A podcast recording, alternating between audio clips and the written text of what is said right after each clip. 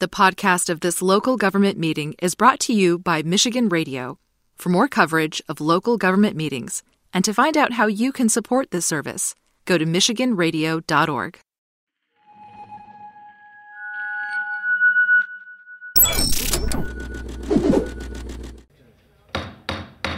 All right, ladies and gentlemen, we're going to go ahead and bring the city council meeting for uh, July 25th to order. Let the record reflect a starting time of 7:09. And with that, Clerk Swope, would you please take the roll? Certainly. Councilmember Brown. Here. Councilmember Daniels. Present. Councilmember Garza. Here. Councilmember Hussain. Here. Councilmember Jackson. Councilmember Spadafore. Present. Councilmember Spitzley. Here. Councilmember Wood. Here. There are eight members present, a quorum, and no members are absent. And we are to the meditation and pledge of allegiance. Right, city council members, mayor, clerk, do we have anybody that we need to remember during tonight's moment of meditation? All right, seeing none, if you would please rise and join me uh, and the council for a moment of meditation, followed by the pledge of allegiance. Thank you.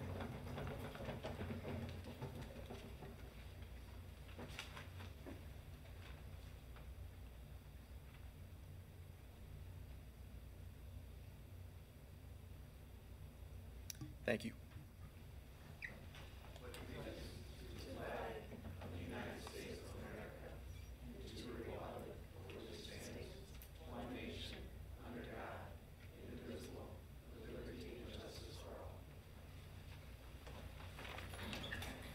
You have the proceedings of July 11th and 18th for your approval. Vice President Wood. Thank you, President Hussain. At this time, I would move the um, minutes from July 11th and July 18th. All right, we do have a motion on the floor. Is there further discussion? Hearing none, all those in favor signify by saying aye. Aye. All those opposed, same sign. Motion carries. We are to late items. Vice President Wood. And at this time, I would suspend Rule uh, Number Nine um, to allow for late items. And Councilmember um, Spadafore has a late item, um, if you'd like to introduce that. Sure. Um, I'll just, it's the MEDC $1 million grant for which we have a public hearing this evening. The public hearing was a state requirement, so we're going to try to do it all tonight, if- as long as there's no strong objection. So um, it it did come, we have to discharge it from the committee as well, but we'll do that later on. All right, so there's a motion on the floor to suspend Rule 9 to allow for, for the late item. Is there further discussion? Hearing none. All those in favor signify by saying aye. Aye. All those opposed, same sign. Motion carries.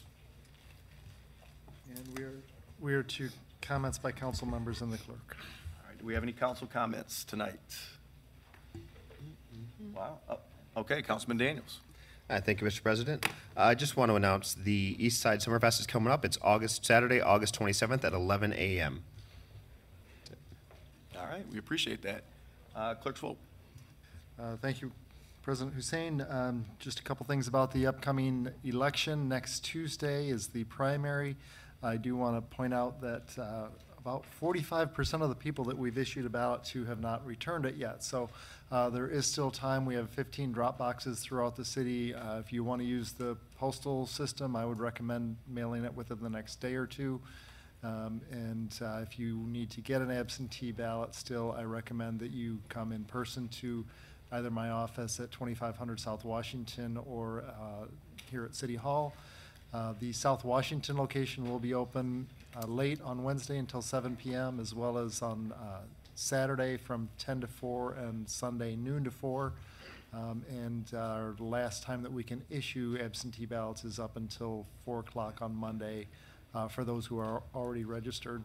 Uh, We do still, uh, we do now have same-day registration, up to same-day registration. You do need to come in person to the clerk's office. Uh, And those registering on election day can also get a ballot, get an absentee ballot, and vote in person at the clerk's office without having to then go to their precinct, or they can go to their precinct.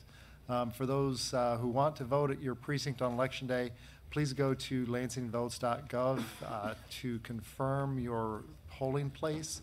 Uh, We have made many changes uh, because of redistricting and aligning uh, buildings to deal with some issues of school gyms that are too small for two precincts, um, church that closed, uh, and many other location-related issues in addition to our uh, precinct boundary changes. So uh, if you, if you need to check where you vote, go to lansingvotes.gov. Um, And uh, I also want to thank, uh, we have a stand-in, our regular council intern is not here tonight, so Jules in the burgundy back there uh, is with us tonight. Um, So Jules, uh, Juliet McCaig, so welcome. Thank you for being here and helping us out. And uh, with that, we are to community event announcements.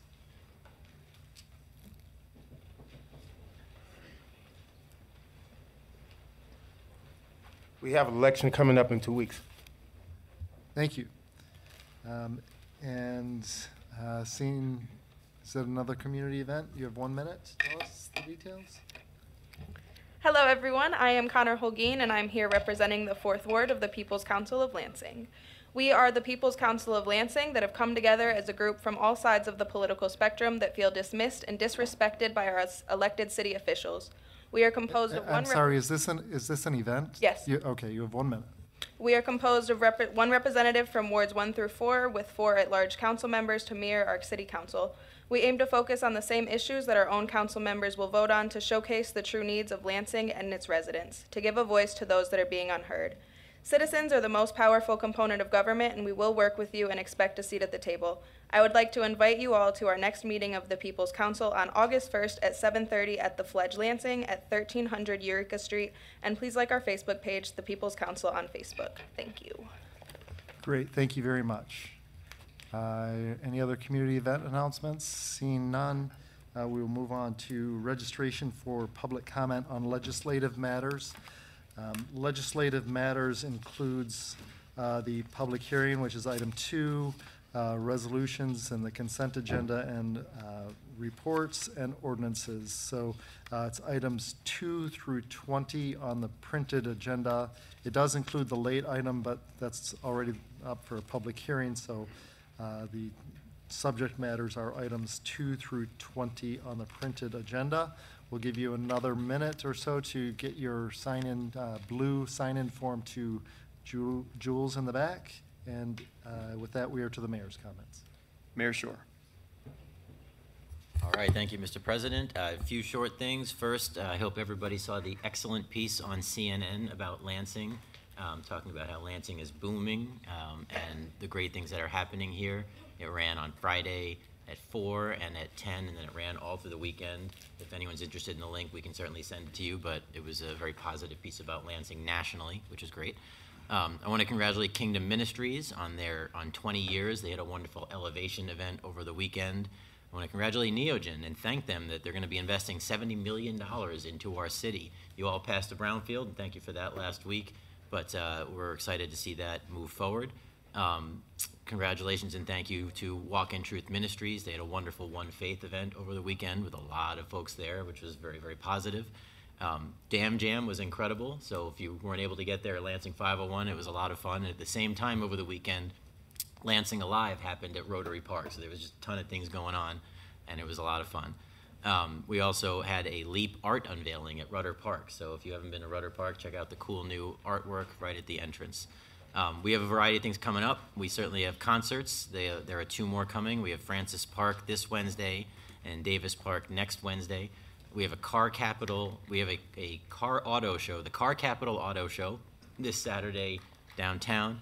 And then, in case everybody doesn't know, we have National Night Out on Tuesday the second, where there will be neighborhoods all over the city that will be um, that will be having barbecues and things like that. So check out your local neighborhood barbecue and spend some time with your local neighbors for National Night Out uh, Tuesday the second, which is the same night as Election Day. So go vote and go hang out and grab a hot dog or something and spend some time with your neighbors. Thank you.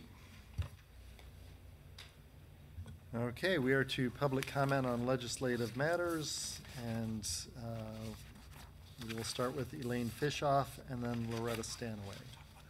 Oh, I'm sorry. Um, Yes, I've skipped a step. Um, As I said, items two through 20, and number, item two is a public hearing in consideration of the MEDC support grant. Councilman Spadafore. Yeah, so this is a um, grant from the Department, uh, Michigan Economic- Economic Development Corporation for $1 million in CDBG, small business support grant money uh, to be used for a 12-month period of time for small businesses within this uh, principal shopping district that were negatively impacted by the effects of COVID-19. It is from the department, as I said, from the MEDC department. Uh, We had a couple meetings on uh, Ways and Means. The uh, MEDC does require a public hearing on this. Typically, we wouldn't have a public hearing for a grant acceptance, but um, we're holding that tonight. And then after that, I will move to discharge this resolution from the Ways and Means Committee. Thank you. Uh, Clerk Swope. Okay, our first speaker is Elaine Fishoff, followed by Loretta Stanaway.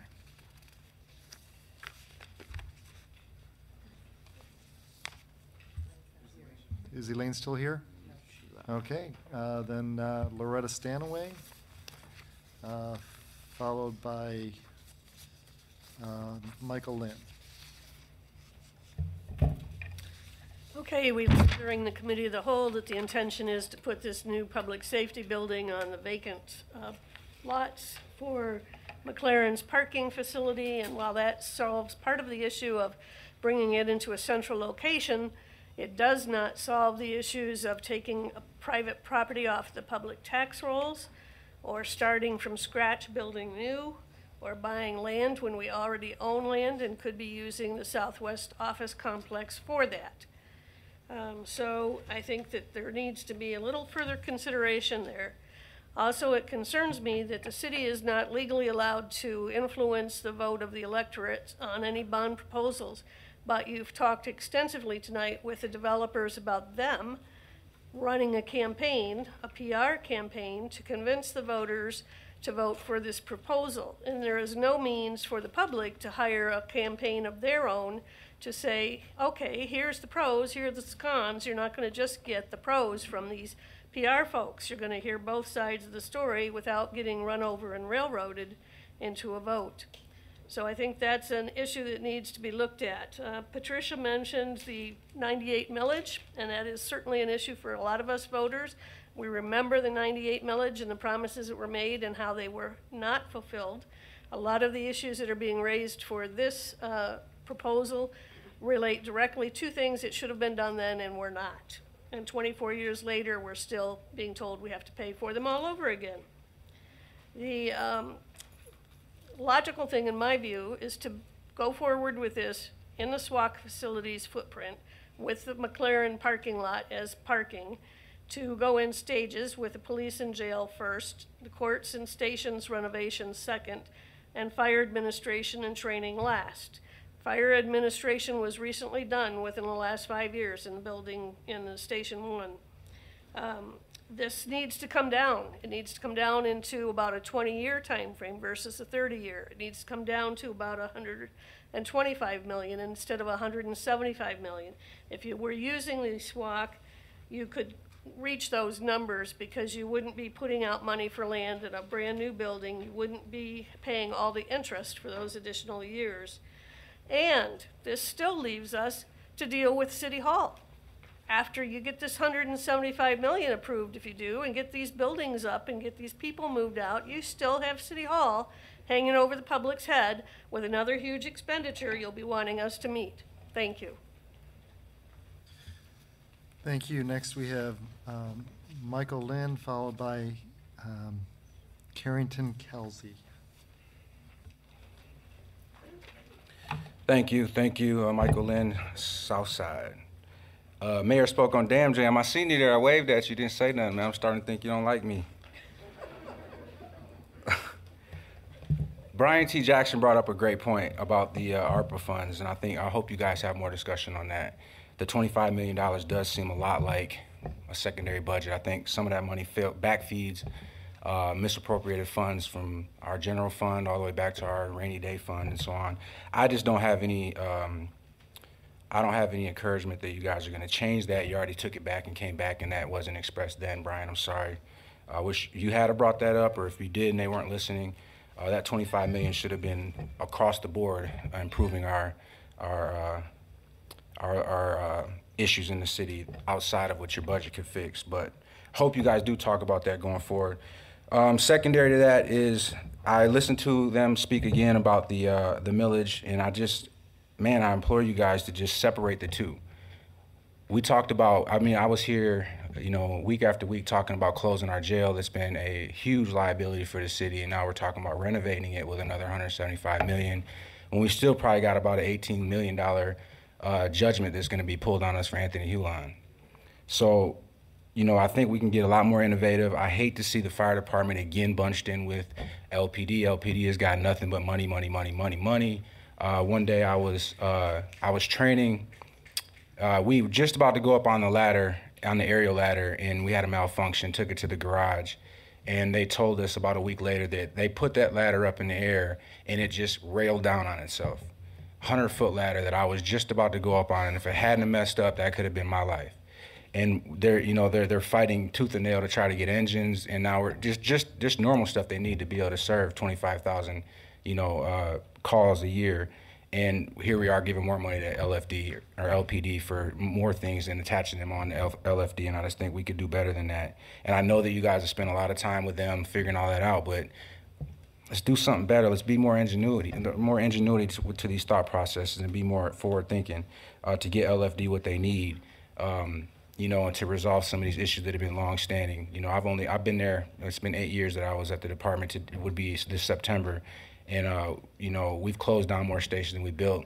Uh, I was stationed at Station Nine, and again, it, and what the chief spoke on about it making you sick, it really does. I mean, you, you come home after working a whole shift and you're, you're flu-like symptoms for a couple days until you get that stuff out of your system.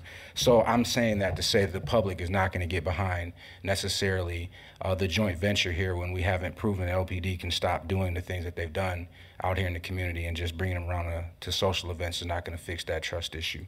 So hoping you guys separate that and I think that's all, man. Next time, wave at me, boss. Thank you. Um, next. Just very quickly, um, let me, let me first say, uh, it's, it's been maybe the last two or three meetings where we've had either half a gallery full uh, of folks or, you know, up to what we're, what we're seeing tonight. And as uh, a council president, council member in general, um, truly, it's, it's inspired to me. Um, I really appreciate uh, constituent uh, uh, input, uh, citizen engagement. Um, as a matter of fact, um, you know, my day job is I, I, teach civic engagement, so I certainly appreciate you all being here.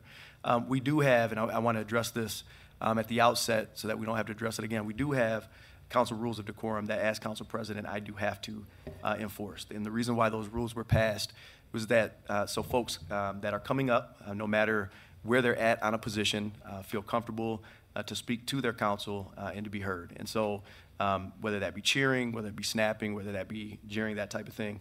Uh, one of the things that we have encouraged folks in the past to do, um, and I think of um, a number of us associations that have come before council in the past, um, is that at the end of their comments, uh, if they want to uh, show um, council that there is uh, vast support in the gallery uh, for uh, whatever position they're taking on, whatever issue they're speaking to, um, that they ask folks that agree with them to rise in silence.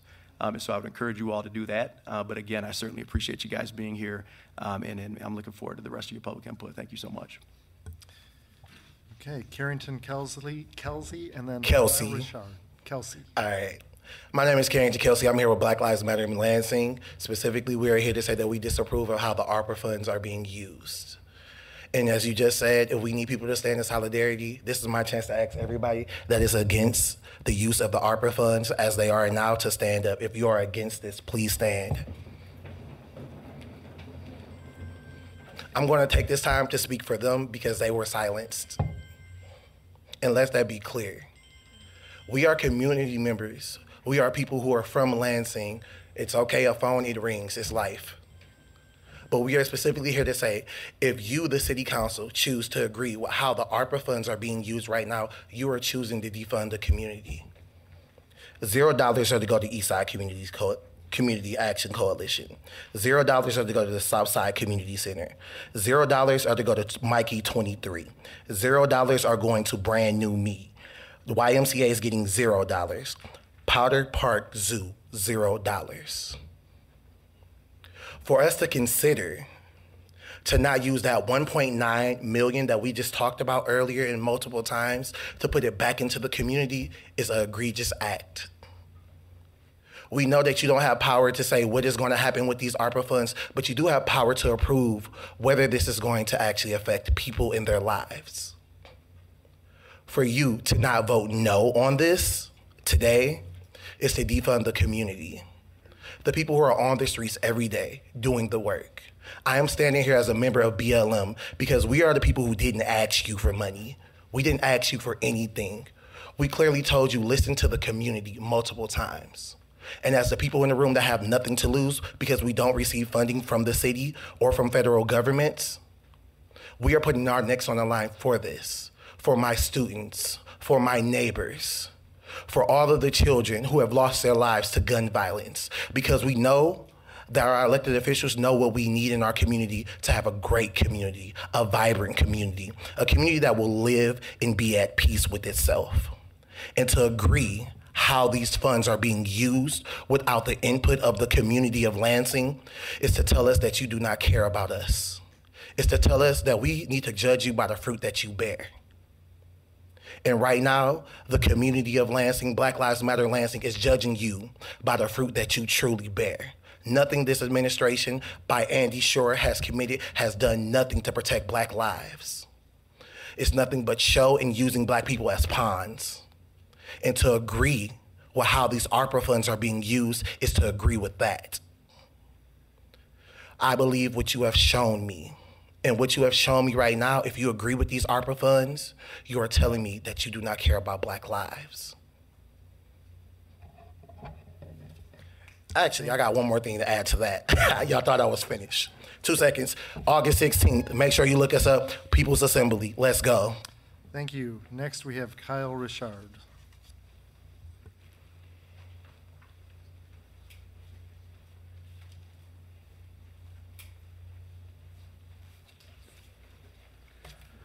Thank you, everyone, for being here tonight. Uh, I'm also here to speak on the ARPA funds, but uh, I'd like to take a moment to just sit with that. Because what Carrington just shared with us, that's where people are at. When it comes to ARPA, and I hear $1.9 million discretionary fund for Mayor Schor. Like what what timeline are y'all living on? Where that's even something to think about.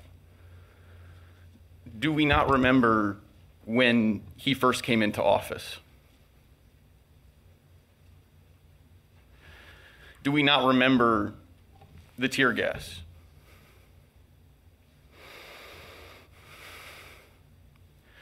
Do we not remember every time that the Schor administration has excluded black and brown voices. And it, it, everything with Mayor Schor feels like a publicity stunt. Mayor Schor wants a discretionary fund so that Mayor Schor can deal out the money the way he wants to the people he likes. The strong mayor system in this city is a disgrace. And the fact that this council is incapable of standing up to one man is is really sad and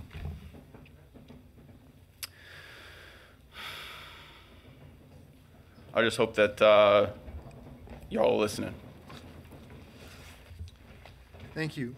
And we are to the referral of the public hearing, item two. We're going to actually be taking that up uh, later tonight.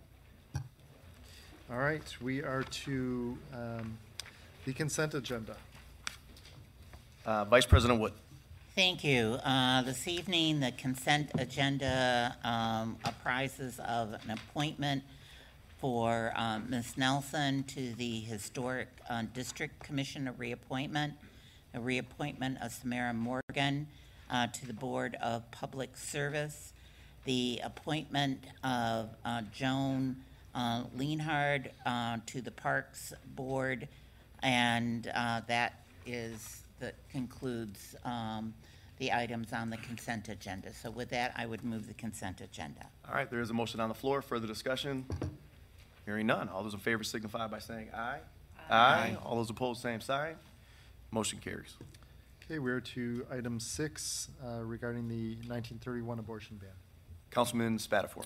Sure, thank you, Mr. President. I would move the resolution, but first I want to thank the council for taking this up this evening. Some of you may wonder why the Lansing City Council should even weigh in on this, um, but I, I believe that this reprodu- reproductive rights are very local.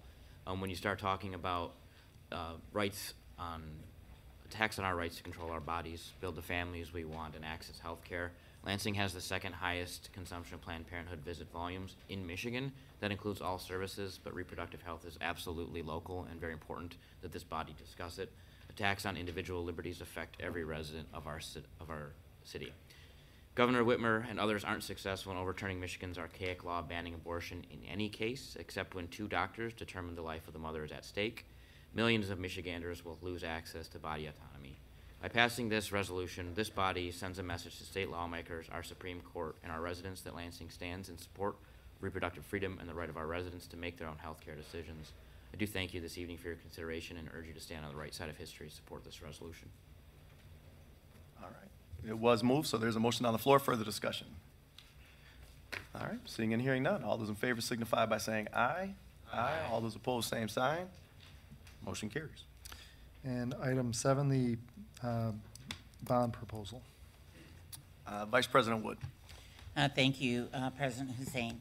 What we have before us this evening is language that would be on the November ballot for the voters to decide whether they would bond for $175 million.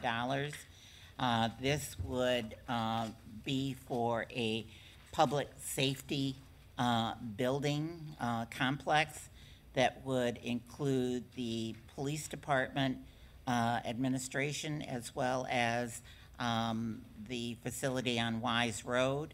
It would also um, have um, a lockup. This would be looking at replacing Fire Station 9, uh, the training, um, fire training facility, the executive administration uh, building that is at Station 1. Station 1 would be renovated, Station 2 would be renovated, and Station um, 6 would be renovated. This would also have a 54A District Courts um, facility, and uh, this would, um, a- again, the 175 million that we're looking at would uh, be only if that's the amount that is um, actually utilized. Uh, This could be less than that, but it could be no more than the 175 million. So with that, I would move the proposal for uh, the ballot language at this time. All right, there is a motion on the floor. Is there further discussion? Councilwoman Spitzley, then Councilman Spadafore. Thank you, Mr. President. Um, So we, we heard the presentations um, uh, a couple weeks ago and this week.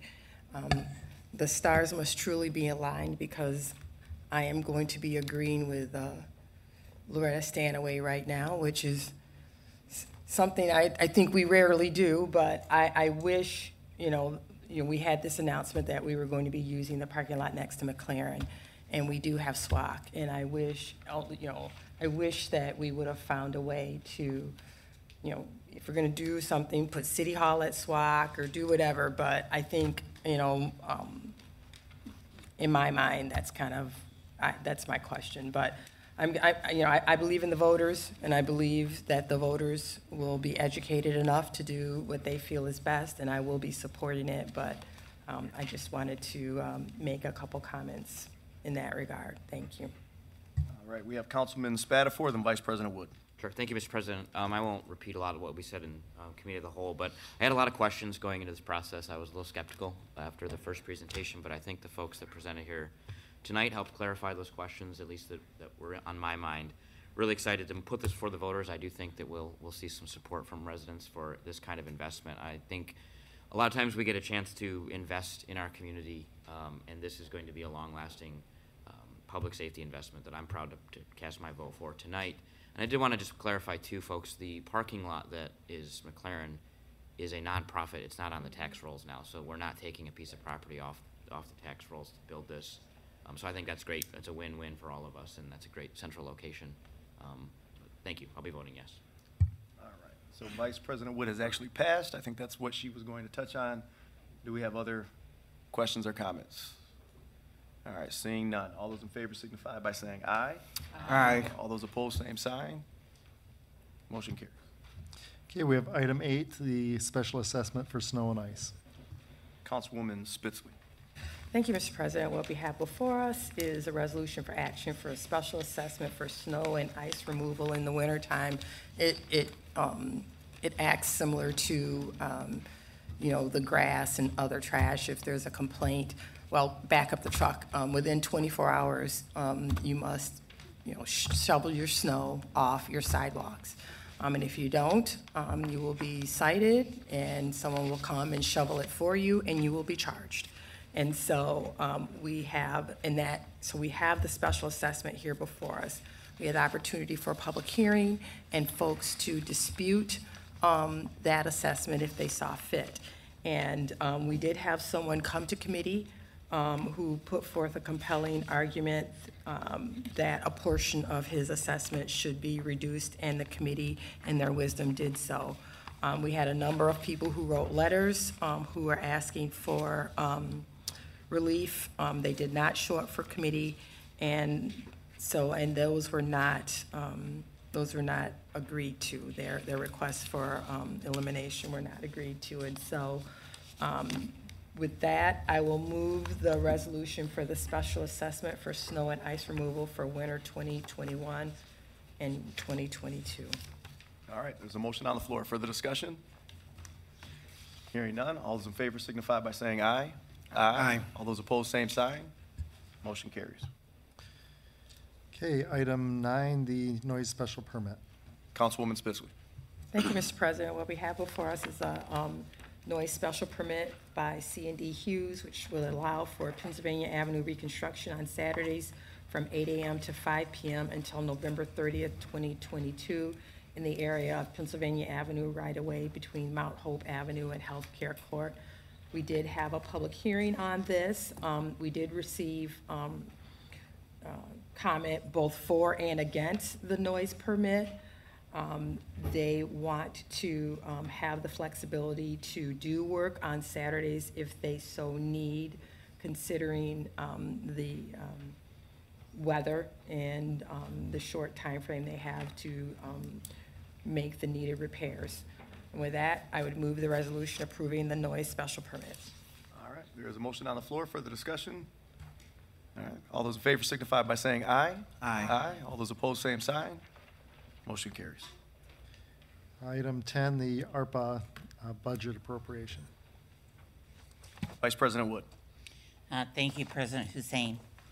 As um, has been discussed earlier, um, this council received a proposal from Mayor Schor on spending the um, ARPA funds that were awarded to um, the city.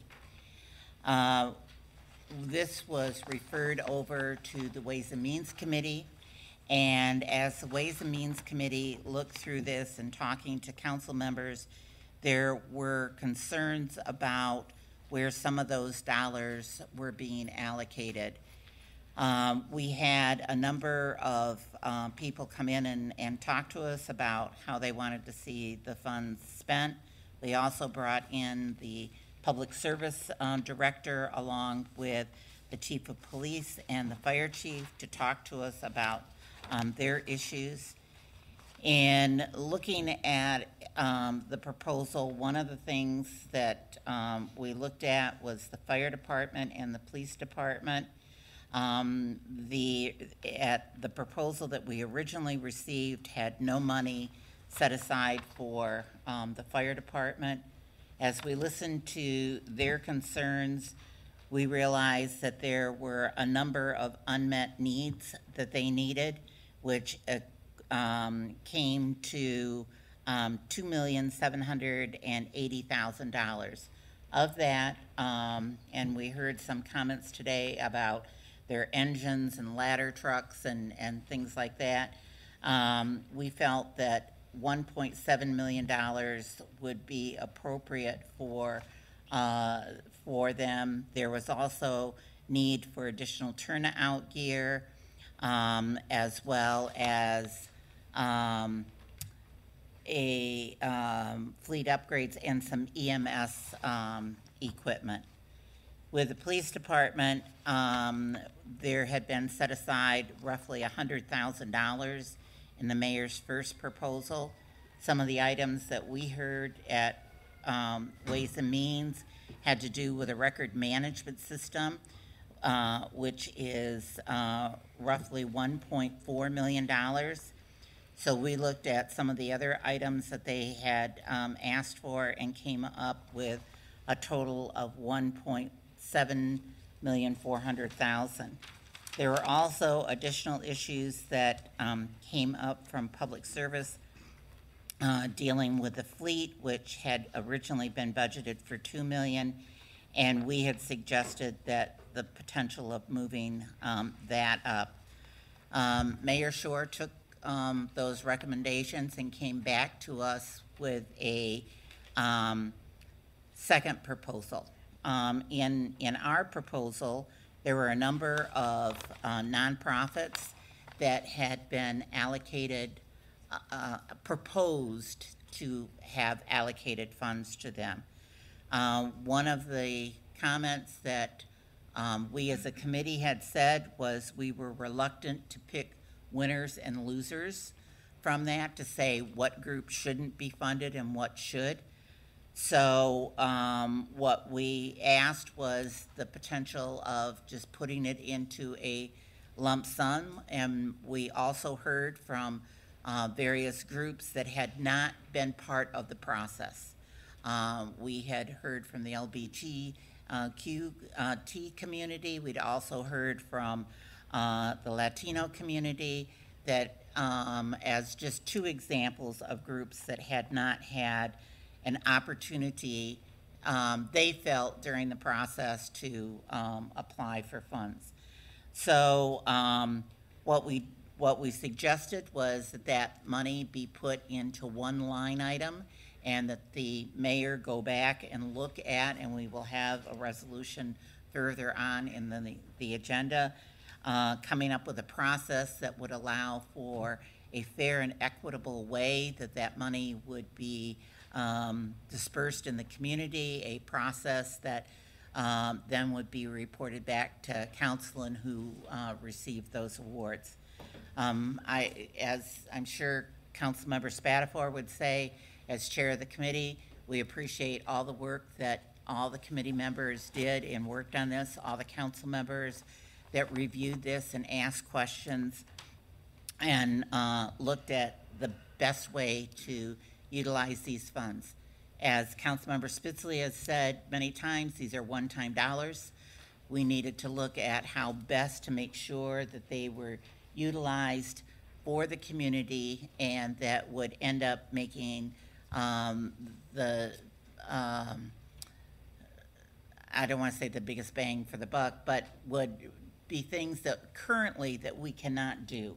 Um, we didn't have money in the budget to um, look at a, a records management system for the police department that they desperately need. We didn't have money in the budget for additional turnout gear. So, I mean, some of those things were very important to make sure that those dollars were utilized for that.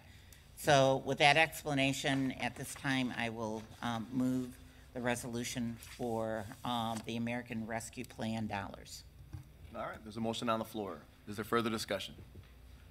Councilman Jackson, Councilwoman Spitzley, then Councilman Daniels. Thank you. I'll try to be brief, but I have a few things here to mention. So this is not to take from the committee's work or the mayor's recommendations or anything, because I know from reading and hearing from all you all that you guys really vetted it and put your best effort forward and came up with a lot of items that the city needs. There's no doubt about it that there's a lot of good things in here. We've heard, again, from all the departments of their needs, fire, police, everybody came up here and talked about what they need. And not only have we heard it recently, we've heard it every budget that I've been a part of council. We've talked about some of these items which are being funded, which leads me to my objection is that when I read the plain language of what we are supposed to allocate the money for, there's four sections. And just to try to get through them, Section A, to respond to a public health emergency with the respect of COVID-19 or its negative economic impacts, including household assistance, small businesses, and nonprofits, or to aid the impacted industries such as tourism, travel, and hospitality. So A right there, for the public health emergency that we put our police records in, that we put our uh, laptops for training in, that we put public safety barriers. To me, that sounds like walls so people or cars can't go through. These are all things that were needed before COVID 19. So when I read A, respond to the public health emergency, the plain language tells me that it means caused by COVID 19. In fact, that's what it says. And B, respond to workers performing essential work. We've, we've taken care of them. We gave them um, essential worker pay and all those things, and that's in there. But again, it's to respond to uh, what happened because of COVID 19. And subsection C is to, to provide for government services to the extent of the reduction in revenue of the state due to COVID 19 public health emergency. So again, reactive, responsive to COVID 19. That's what uh, Congress passed ARPA for, so that cities, people, nonprofits, small businesses, they're all explicitly listed in there as ways that we can spend the money. So it's supposed to help them. And last, to make necessary investments for water, sewer, and broadband infrastructure. This doesn't have anything to do with COVID. That's the only one that says no COVID. So when I look, I, I try to look down our spreadsheet here and all the things I've heard, and there's only a few things that seem responsive to the COVID 19 emergency. And this entire, basically, um, second tranche, if you will, is all things that the city of Lansing has always wanted and needed, which, you know, is okay because it's going to fill some of the things we wanted, but I don't think it's in response here. It seems like Congress intended the city, because Lansing is a city of people, nonprofits, and small businesses. I mean, we've heard from people here. I think the intent was to try to invest and help people, nonprofits, and small businesses come up from the pandemic as well. And we have basically, and I don't, I don't mean, I don't mean to be dramatic, but we have fifty thousand dollars. The first half, fifty million dollars. The first half was already spent, all right? And now we have things we've always wanted, fleet, uh, computers for the police, all these different things, and we just are left with a sliver for the mayor to decide which nonprofits, which small businesses, and the like is gonna, I don't think it's gonna be a squabble, but peop everybody's gonna want some. So that's only 1.9 million out of 50 million, when the 50 million was designed for the exact same things that was listed here. And it's just also interesting that some of the things that are listed, like household assistance to households, our attorney says we can't do that. But yet, things that are not listed, like laptops for training, public safety barriers, all these different things that we always wanted, aren't listed, but somehow they're going to get a big chunk of the money that's designed for what is listed here. So again, it's not a knock to anybody, but whether it's an 8-0 vote or a 7-1 vote or a 7-2 vote, it's probably going to pass, but I don't think that an 8-0 vote represents the makeup of the city, because we've already heard there's um, a lot of discrepancy on what people want and what it should be spent for. And the fact that we're doing, I'm going to call it a second budget, but it's really the second tranche here. We're doing a second budget, and again, we know that we need some of these things, and we discussed some of these things, and we allocated it in the last five years that I've been here. Um, and lastly,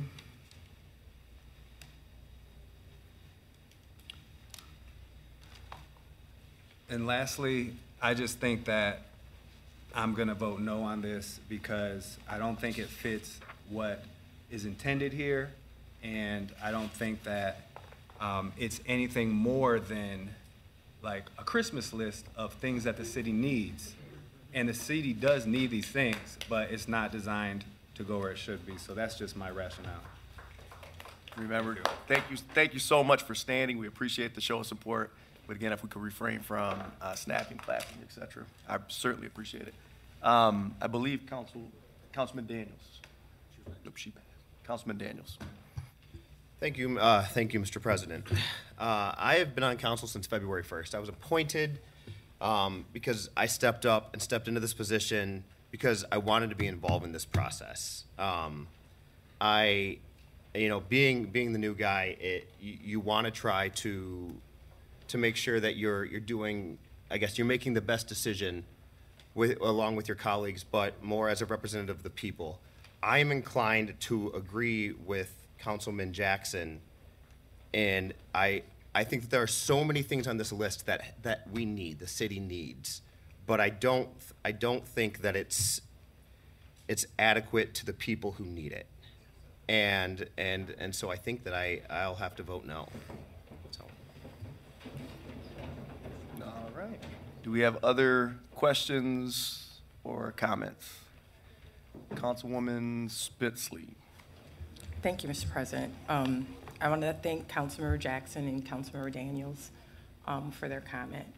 Um, It's, it's, the, the amendment was difficult. We're not gonna, and I appreciate the work that was done by the Ways and Means. It was difficult, you know, in my perfect world, I would agree with what they said. I do agree with what they say, that the ARPA dollars should be directed a different way, in my perfect world. It is not my perfect world, okay?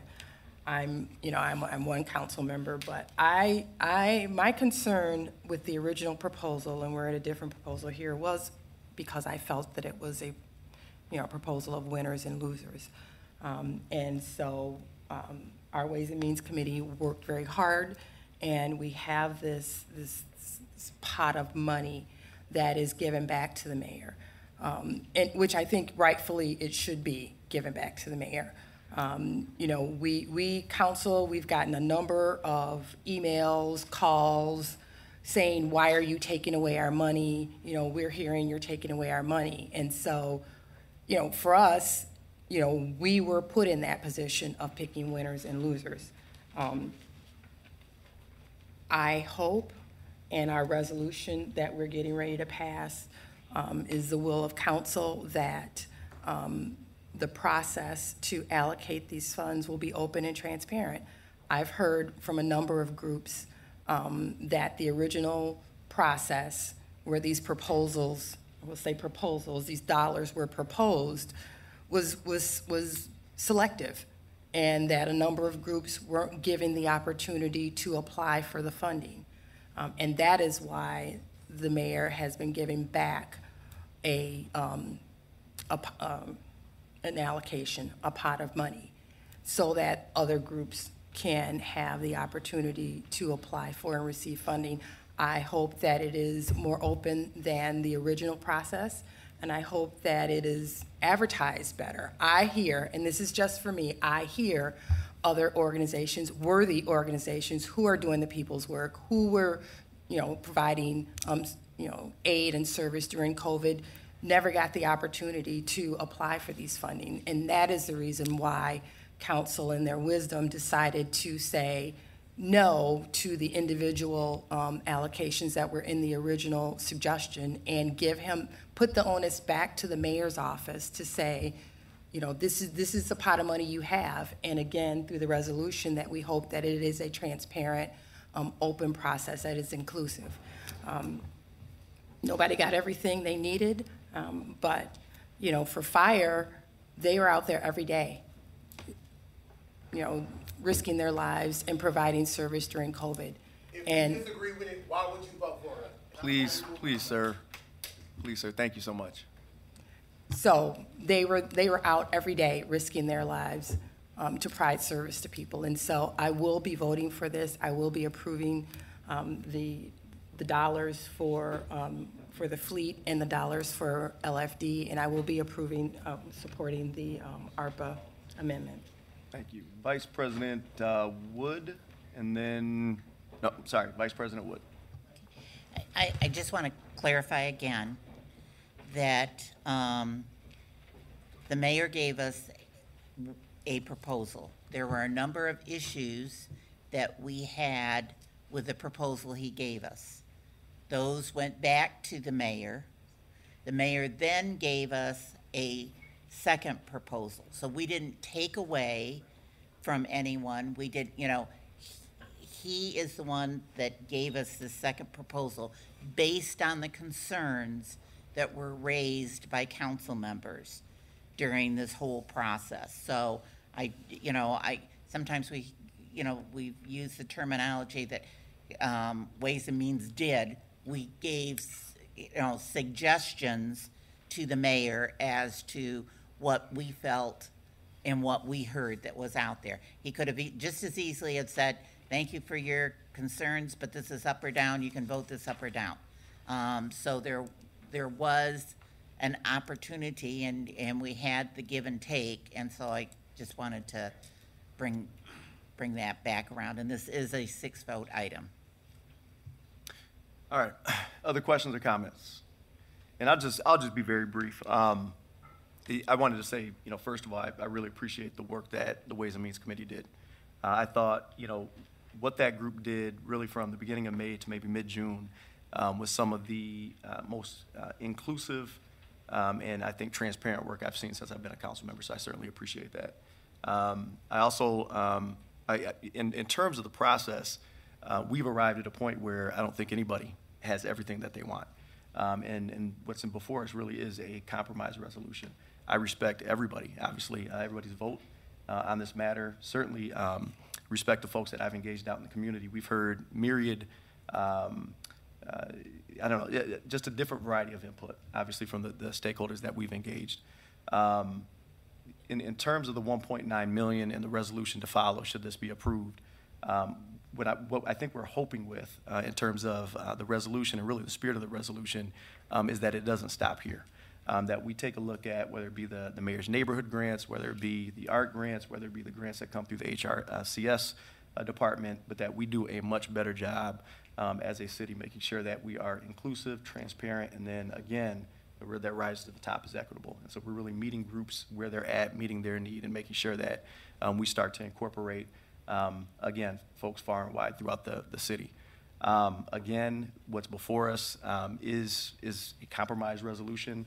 Um, if it is supported, it is a six-vote item. If it is supported, um, then that's it. If not, uh, the mayor will have to uh, provide us with um, another supplemental appropriation.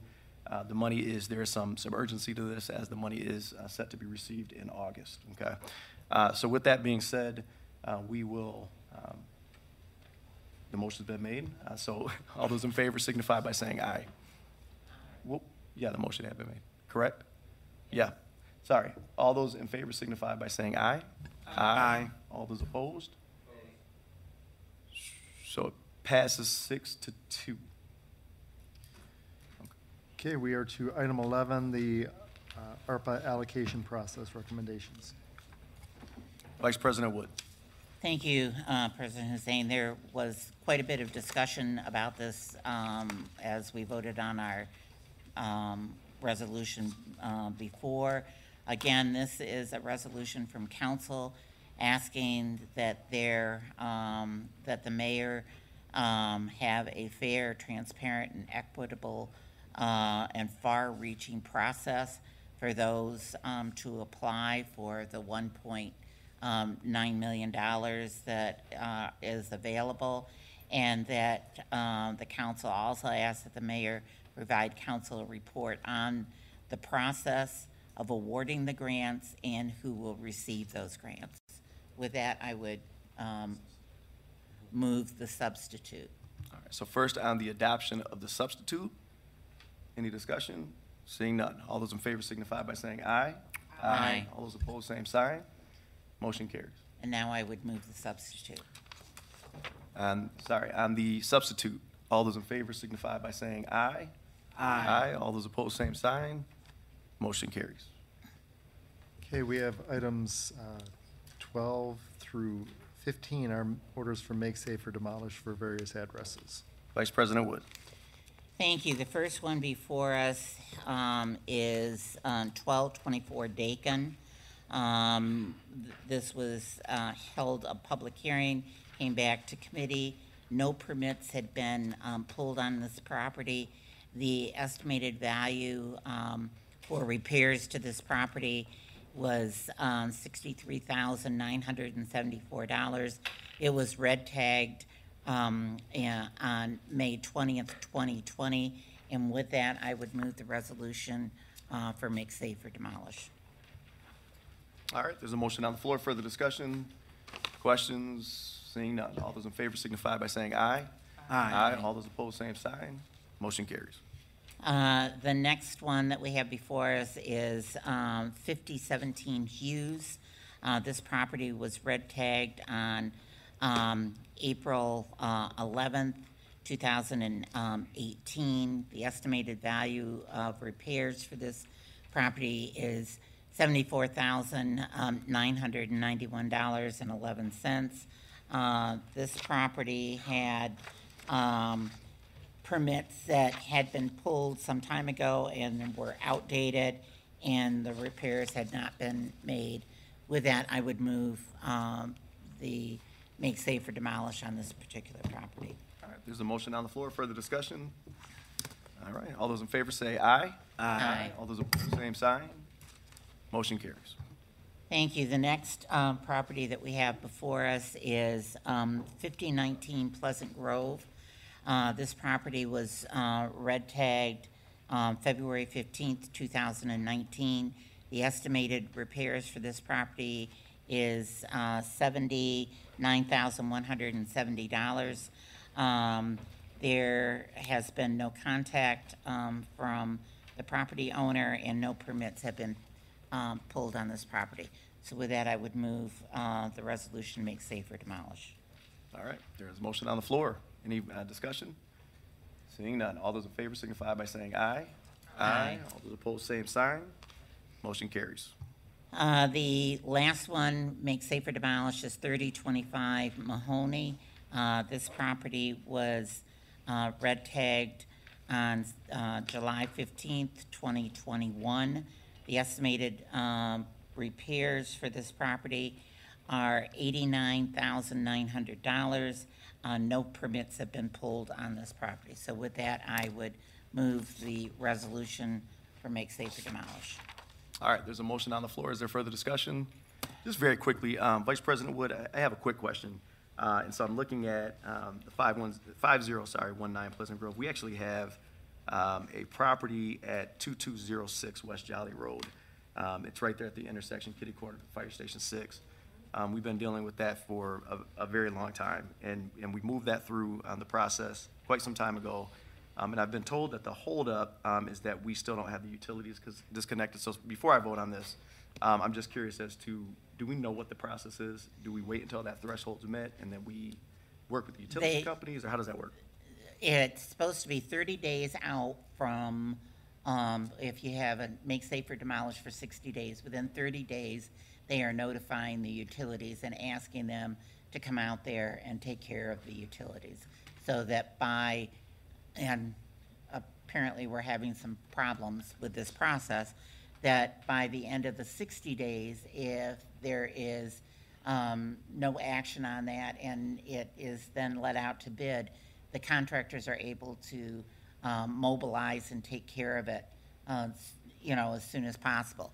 Um, Now, that was a procedure that we had started some time ago um, with that, so we can double-check with public, uh, in Public Safety Committee to see whether that's still being utilized um, and see if there's some hiccups with that that we need to de- deal with. Okay, I appreciate that. Um, With that, all those in favor say aye. Aye. All those opposed, same sign. Motion carries. Okay, we have item 16, uh, quarterly report on grass and weed appeals. Vice President Wood.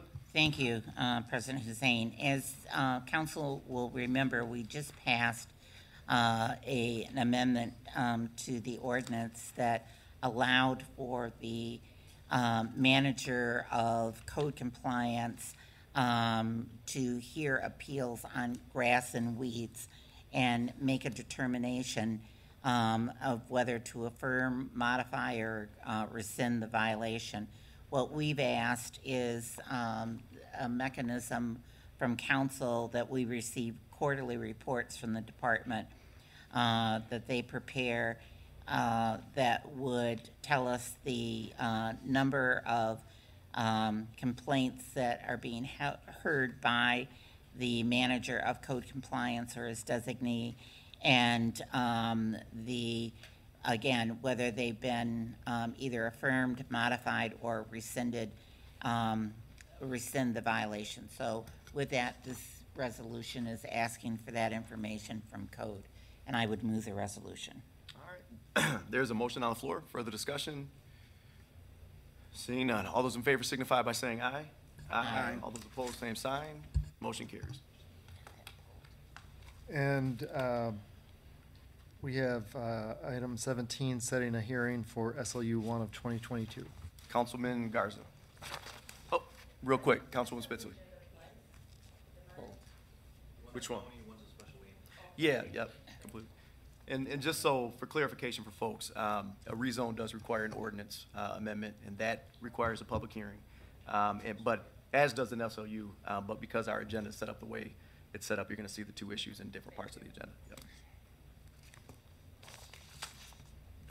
All right, thank you, Council President. So what we have before us is a set, uh, setting a public hearing in consideration of the special land use 1-2022 at one oh nine East Randolph Street.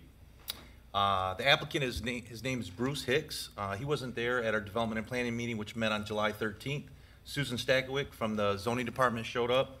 And, uh, basically, this is a special land use permit for a state licensed adult foster care, a large group home for the aged. The proposal is to provide around-the-clock care for up to 20 senior residents. The existing land is a vacant con- convent. Uh, The property size is 16,296 square feet, approximately, just above, just above a third of an acre. Uh, The variance is not expected to have a negative impact on the vehicular or pedestrian traffic in the area. No impact on public facilities as the state is already adequately served, all necessary utilities, street access, on-street parking, and no new construction is proposed for the site. It's merely a reuse of existing building and thus will have no impact on the natural environment. Uh, Let's see here. They are, they're saying that most likely only 17 beds will be used out of the 20. Uh, It's a conditional purchase agreement as of right now.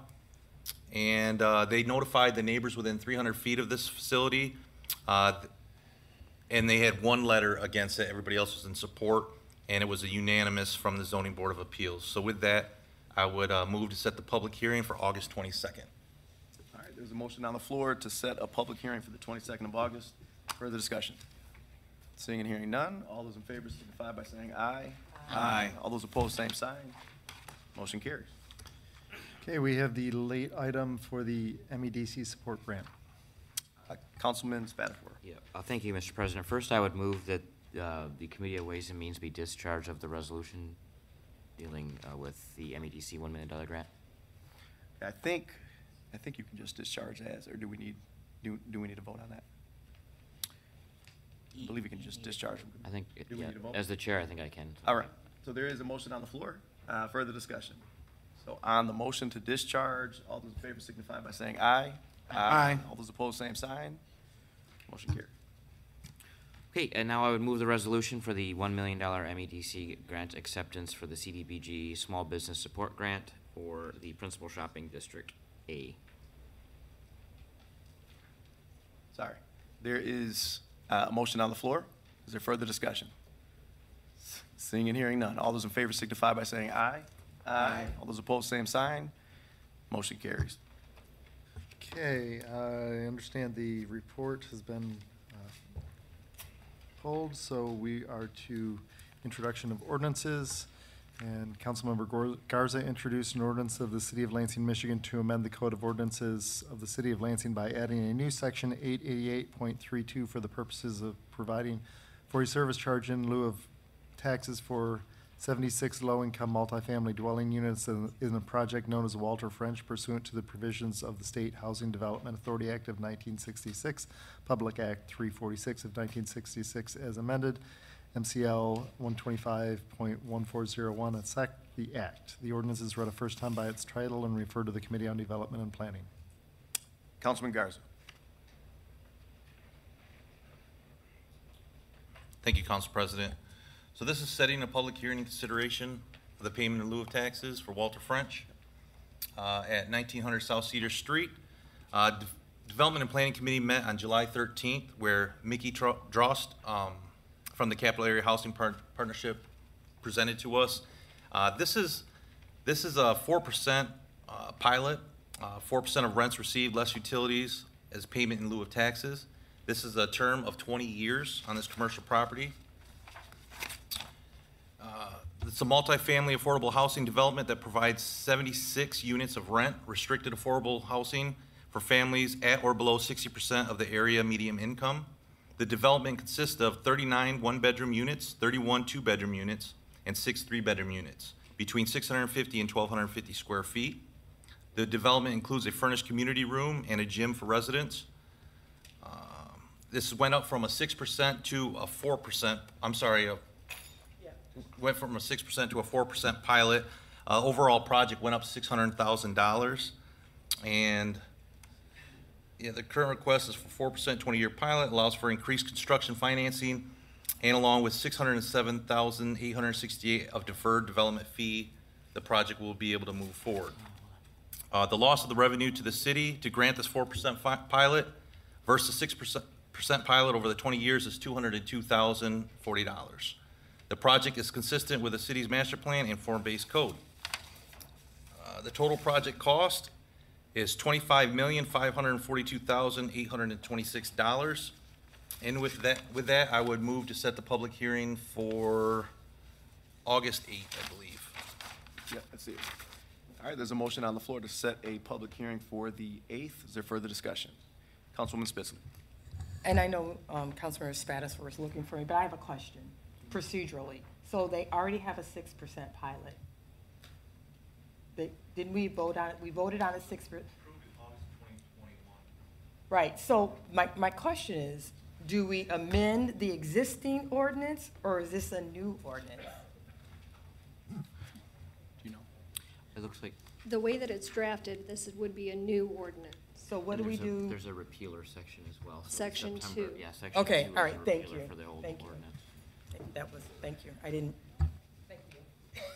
All right, we appreciate you looking into that. Um, Are there other questions, other concerns?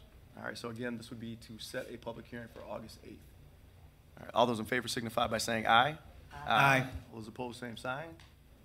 Motion carries. And uh, our next, we have the Committee on Development and Planning introduced uh, the following ordinance of the City of Lansing for amending the Code of Ordinances by providing for the rezoning of property located in the City of Lansing, Michigan, and for the revision of the district maps adopted by Section 1242.02 of the zoning ordinance for property located at Z1 2022 109 East Randolph Street from R6A Urban Detached Residential to RAR Residential Adaptive Reuse. The ordinance is read a first time by its title and referred to the Committee on Development and Planning. Sure, and so this is the item that we spoke to um, earlier, uh, actually just a few moments ago. Um, And in order to uh, actually execute the proposed use at 109 East Randolph, um, we would both need a rezone and then a uh, special land use permit. Uh, So with that being said, Councilman Garza.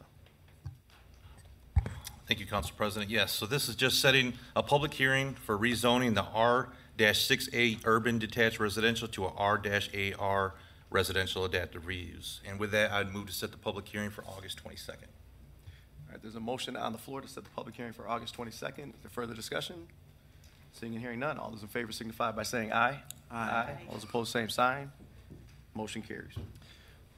Okay, we are back to speaker registration for public comment on city government-related matters. You'll have up to three minutes to speak on any uh, item related to the operation or governance of the city.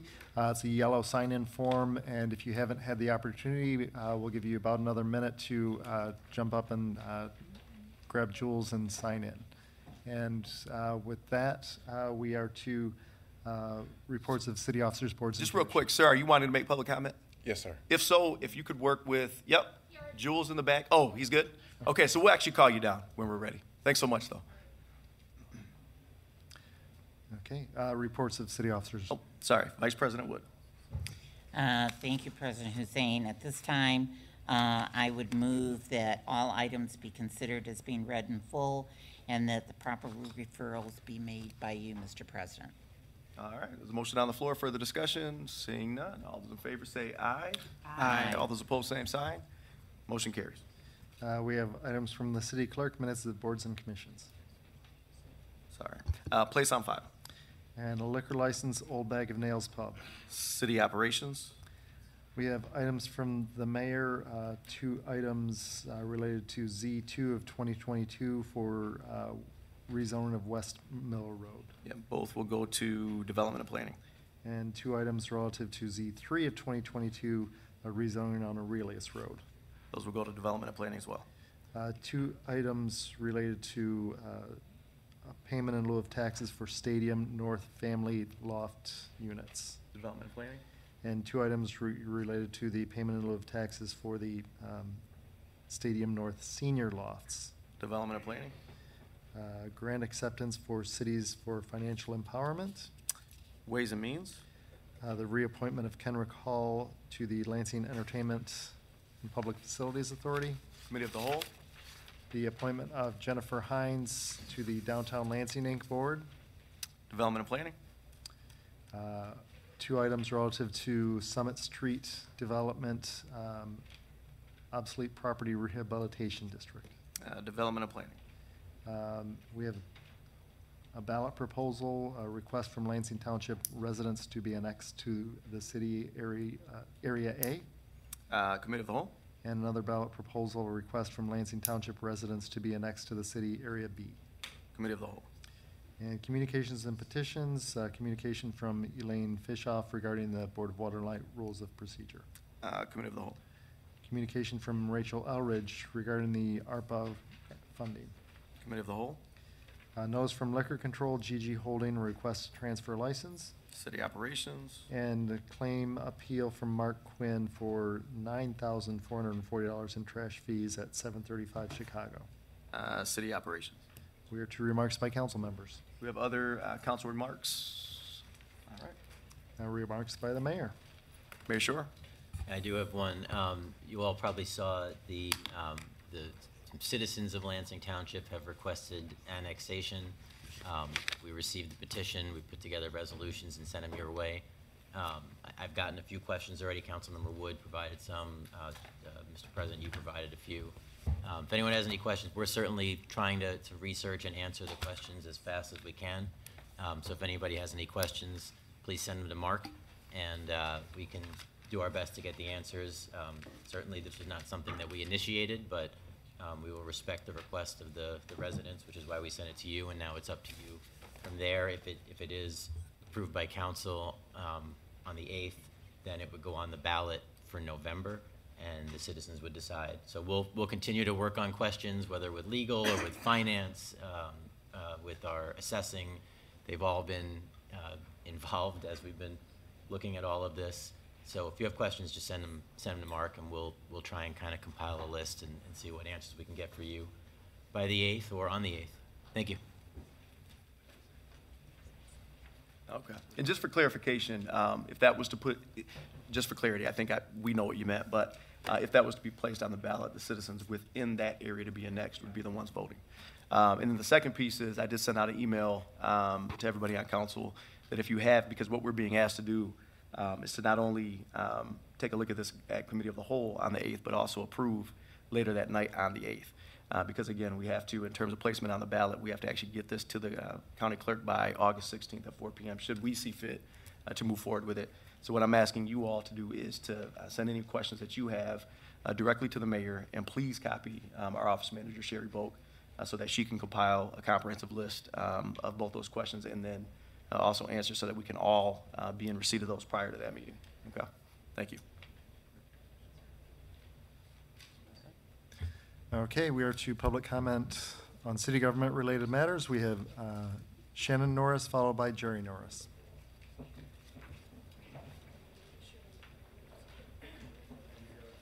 Each speaker has up to three minutes. Uh, We do have uh, quite a lot of speakers, just to let you know. Hi, my name is Shannon Norris. Um, For more than a decade, I've served Lansing in various ways, from educator to basic needs provider to community uh, event uh, planner with a purpose, always for the community. I advocate for individuals and groups of people, young and old alike, specifically people living in poverty and below the ALICE threshold, where one missed paycheck can cause financial disaster. I tend to the emergencies caused by you guys, by city council, by the mayor, by the committees and the commissions appointed by the mayor. The committees and commissions are stacked with the wishes and wants of the mayors, with the head nodders, the backslappers, and the gym buddies. I started paying attention to who was causing the emergencies. I teach my students to watch, and I've been telling them, you're going to have to grow up and fix it because we've screwed it up. And I'm not sure how long we'll make it. The contracts that get awarded,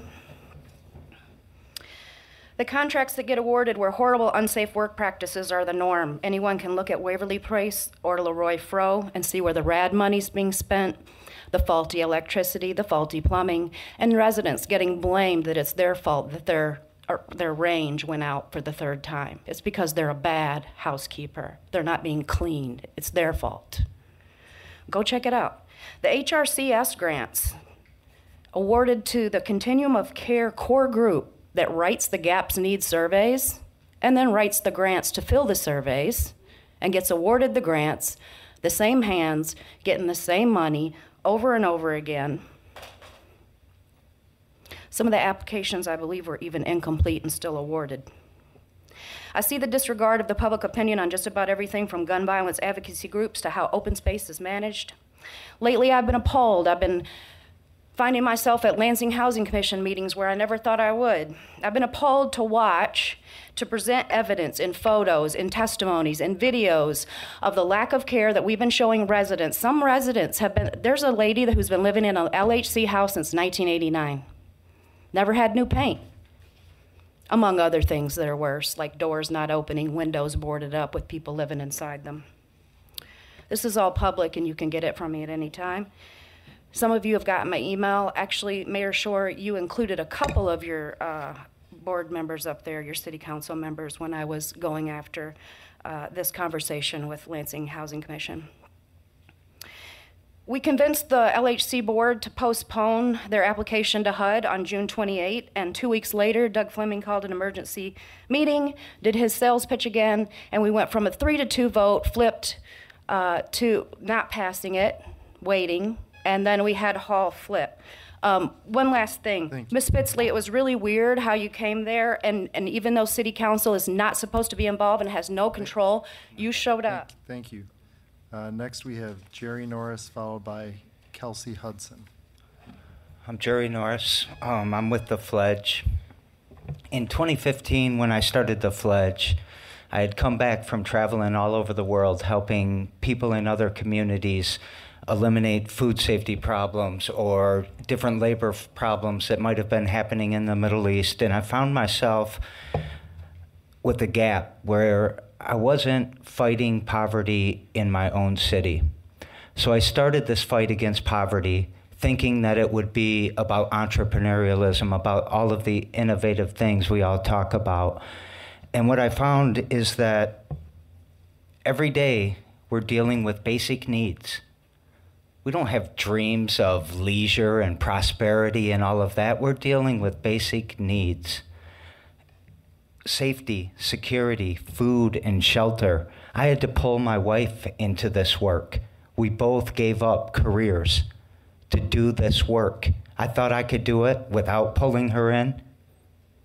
I have to pull her in. And I mean, seven days a week, and sometimes 24 hours a day. Phone calls at 3 a.m., always fighting for basic needs, and realizing that poverty never takes a break. People in poverty don't get breaks. I've always heard poverty is a policy decision, but I never truly understood that.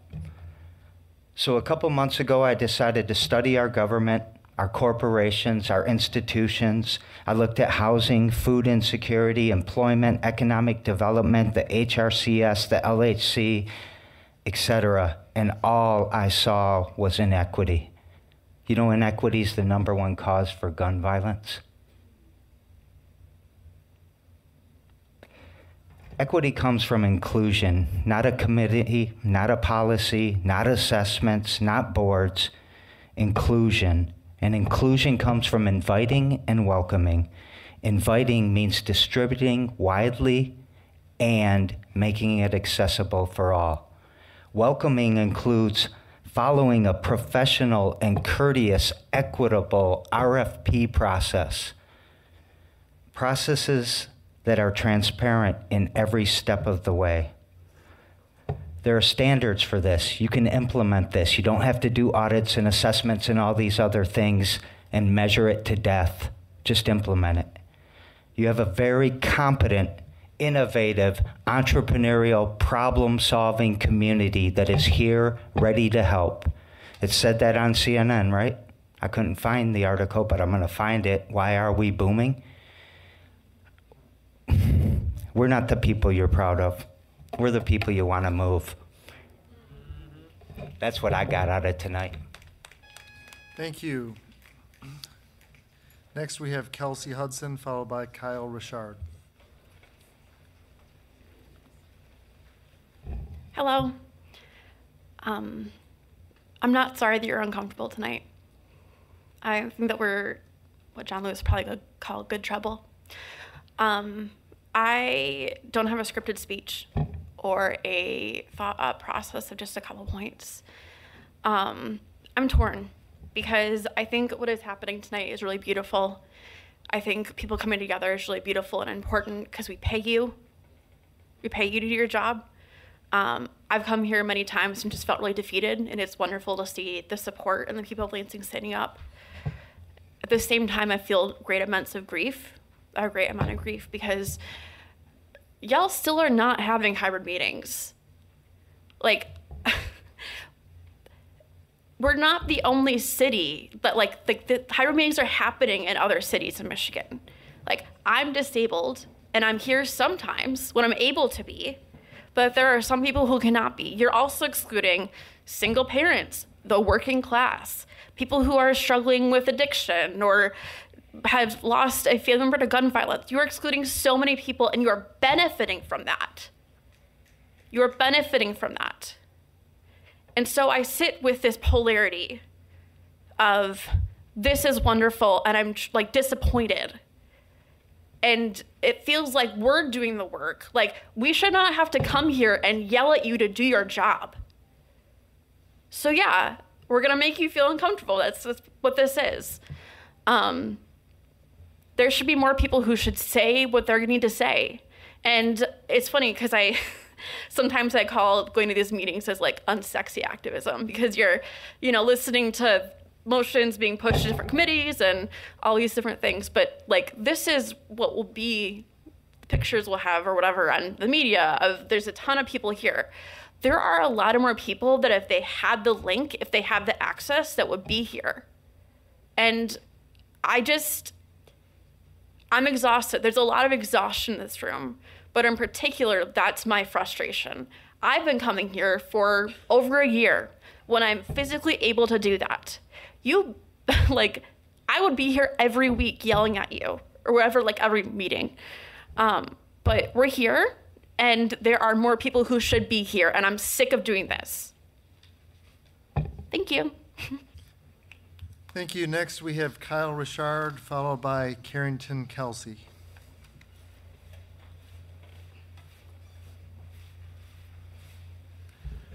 Thank you, everyone, for being here tonight. Um, uh, I definitely, it's like Kelsey said, it's nice to see how many people came to uh, participate and be witness to this meeting today. Um, it's a very different from the July 18th Brownfield meeting. The special meeting for the Brownfield was, you know, I personally I, I watch I, I I watch the Lansing City Council on YouTube, and I'm like, what's this? There's a, a three minute city council meeting. What's this about? And I watched it, and he took the first half to introduce everybody, do the meditation, do the Pledge of Allegiance, and then the second half was to, you know, pass this neogen expansion. And my, I mean, my understanding is that the way that brownfield plans work is you can actually um, take tax dollars uh, that are supposed to be going to the schools. And so it's just like, yes, oh, well, cool, we created, we're creating 60 to 100 jobs. I'm sure that Mayor Schor said this was common sense. It's not. I don't. I personally don't think that common sense exists on Morse River Drive. I, I with regard to the the ARPA vote today, um, I appreciate Council uh, Councilmember Jackson, Councilmember Daniels, for your no votes on that. Um, Councilmember Spitzley, um, I, I'm a big believer that uh, the words we use build the world we want to live in. And I understand that it's not a perfect world. There are material conditions that it is that are not that are imperfect. We are imperfect beings. But when we say, well, it's not a perfect world, so got to got to got to keep moving. Got to keep that ball rolling, right? If we don't, we can't slow down. As a, as a socialist, I personally think it's important to think about the relationships we have with one another and how we engage with one another. And the fact that, I mean, this current city council system isn't great. Come, be having to come down here and do this. I'm going to echo Kelsey on the hybrid meetings. Um, I, it's clear that the six to two vote today, it's clear that y'all aren't listening. It's clear that y'all are on your own mission. Um, and, you know, if people, if people are going to come to the meeting that's scheduled. Um, I guess I guess we'll see you there if you come. So have a good one. Thank you. Next, we have Carrington Kelsey, followed by Robert Rube.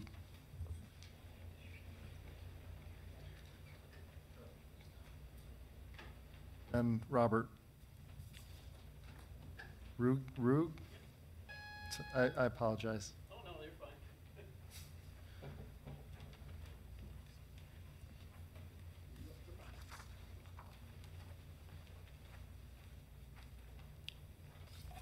Bob Rue. Uh, I live in the Groesbeck area of Lansing, and I'm here to talk about this proposed annexation.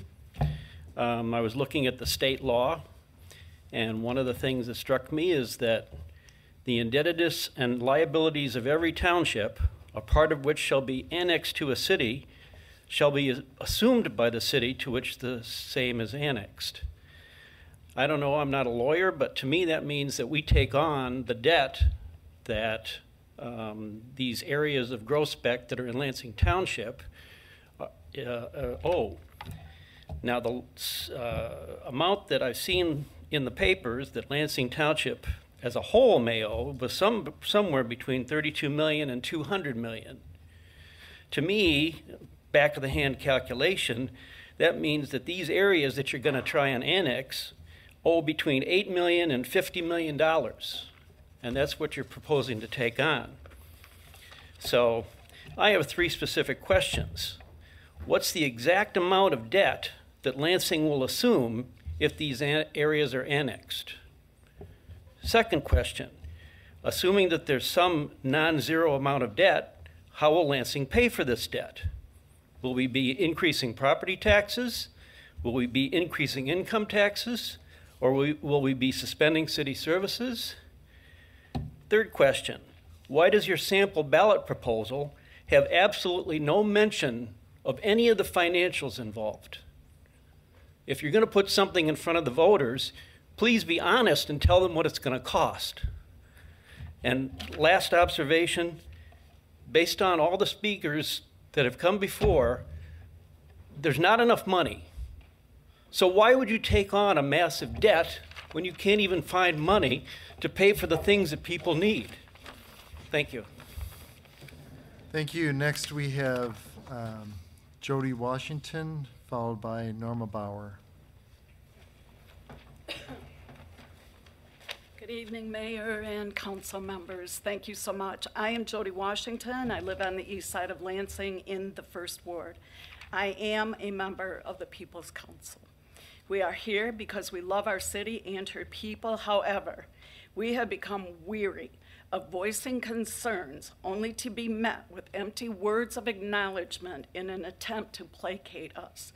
It is merely an illusion of concern. We are serious about being heard and working together toward meaningful solutions for issues and concerns affecting the citizens of our city. We have found it necessary to find an alternative venue for the purposes of marching forward to move our city to the best she can be for all that live and work here. We are dedicated to ensuring that our city and our local elected officials work for the people with the people. I would like to take this opportunity to introduce the People's Council representatives that the people of this group have elected. Also are present, also present are supporters that actively believe in this mission. We do look forward to working with you, and we hope that you will give us a seat at the table and truly listen to what we have to say. First Ward Representative Julia Miller. Second Ward Representative Zero Q. Third Ward Representative Marlon Beard.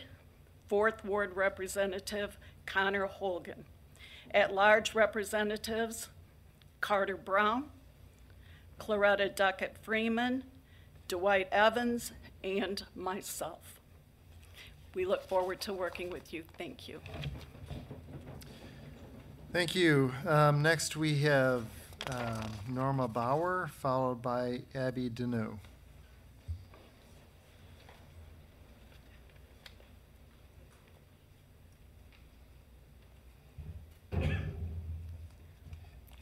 Good evening, and thank you for serving on this council.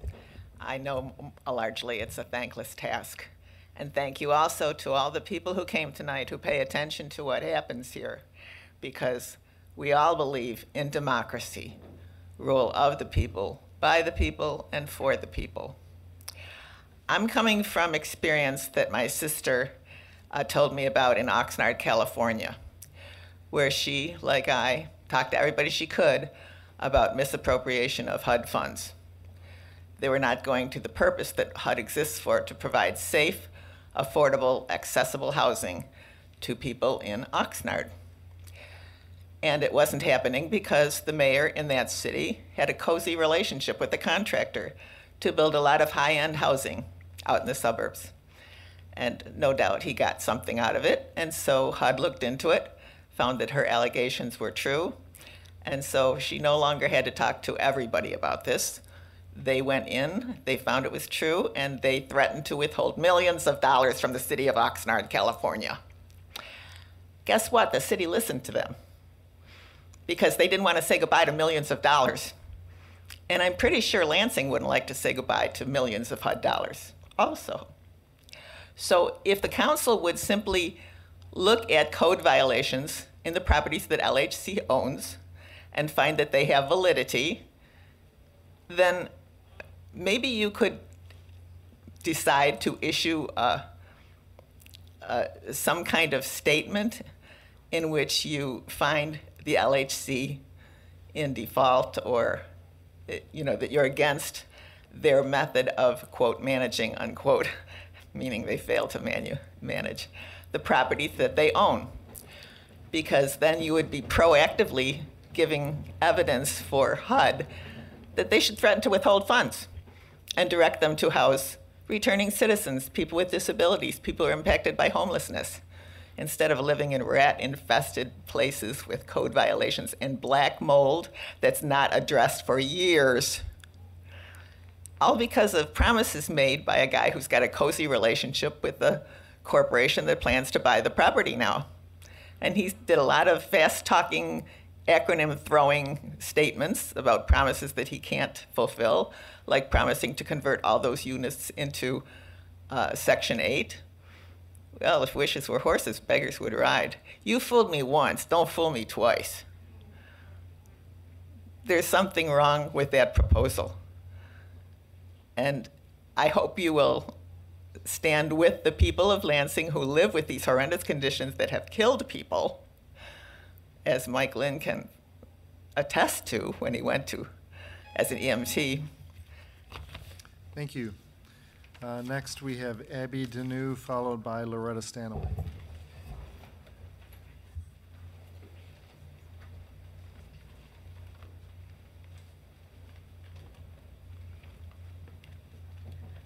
Hi, everyone. Um, I'm Abby Deneau, and I am a local business owner. I own Sunset Clay Studio um, in the northwest part of town, out there by the sewage treatment plant at the end of Sunset Avenue. Um, and I came here tonight to support the People's Council and Black Lives Matter. Um, I don't come to city council meetings very much. I'd love to get more involved, but I have a disabled child, and I too am a disabled person, an autistic woman um, who spends most of my time, you know, working at my studio and out in nature. So I actually want to bring to your attention um, an ecological disaster that is happening in mid Michigan that we all need to be aware of. Um, and I don't know if any of you have a familiarity with the native species that live in our great state of Michigan. They give me a great sense of pride. Um, the trillium, the Dutchman's breeches. Right now, flowering is bee balm. Um, there's black eyed Susans. Go out and find some. Go out and find a black eyed Susan right now on the river trail. 75% decline. Nobody is tracking these species. They are getting quickly replaced by invasives. And who is spreading the invasives in a very efficient manner? The Parks Department.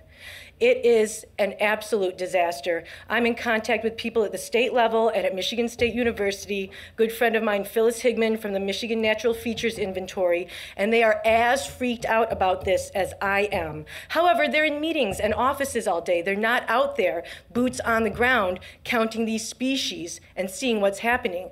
I would love for the city council to come with me um, and do a, a walk on the river trail and let me show you. You need to see it with your own eye because when those species are gone, what else leaves? Anybody know? The bugs. The bugs will leave. The animals believe. The deer cannot eat that creeping thistle that has quickly replaced the bee balm on the river trail. The speed at which it is happening is of the greatest concern to all of my friends that study ecology. It is happening at lightning speed. Um, all the road construction on I 69. Drive down where they did the construction, and you will see white sweet clover, tall and full of thousands of seeds. If they mow that, those seeds get dispersed in a very fast manner.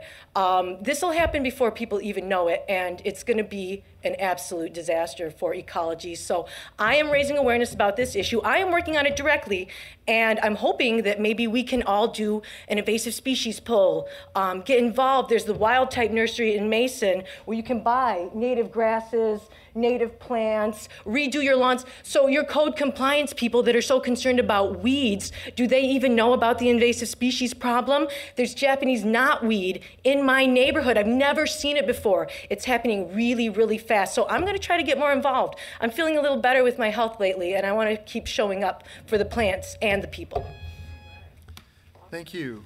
Um, Next, we have Loretta Stanaway and then Ross Fisher.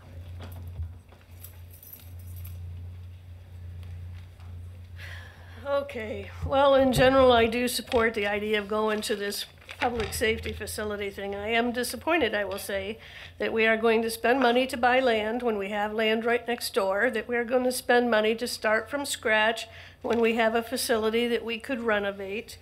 I think that we need to be looking more closely at those expenditures and, and looking at ways to reduce that 30-year term, that $175 million. I do not think that the public is able to accept that. I think we need to do this project in stages, as I've mentioned several times. And I think that we have to be very aware that even after this project, we still have the city hall to deal with and the vacant police facility that will be next door to city hall. So again, I'd like to suggest a solution there. If we are vacating the police station And we're reducing the facility's footprint here, bring the staff here down to three or floor, three or four floors, develop the remaining floors into for purchase penthouse apartments, luxury apartments, the most valuable real estate in the city of Lansing.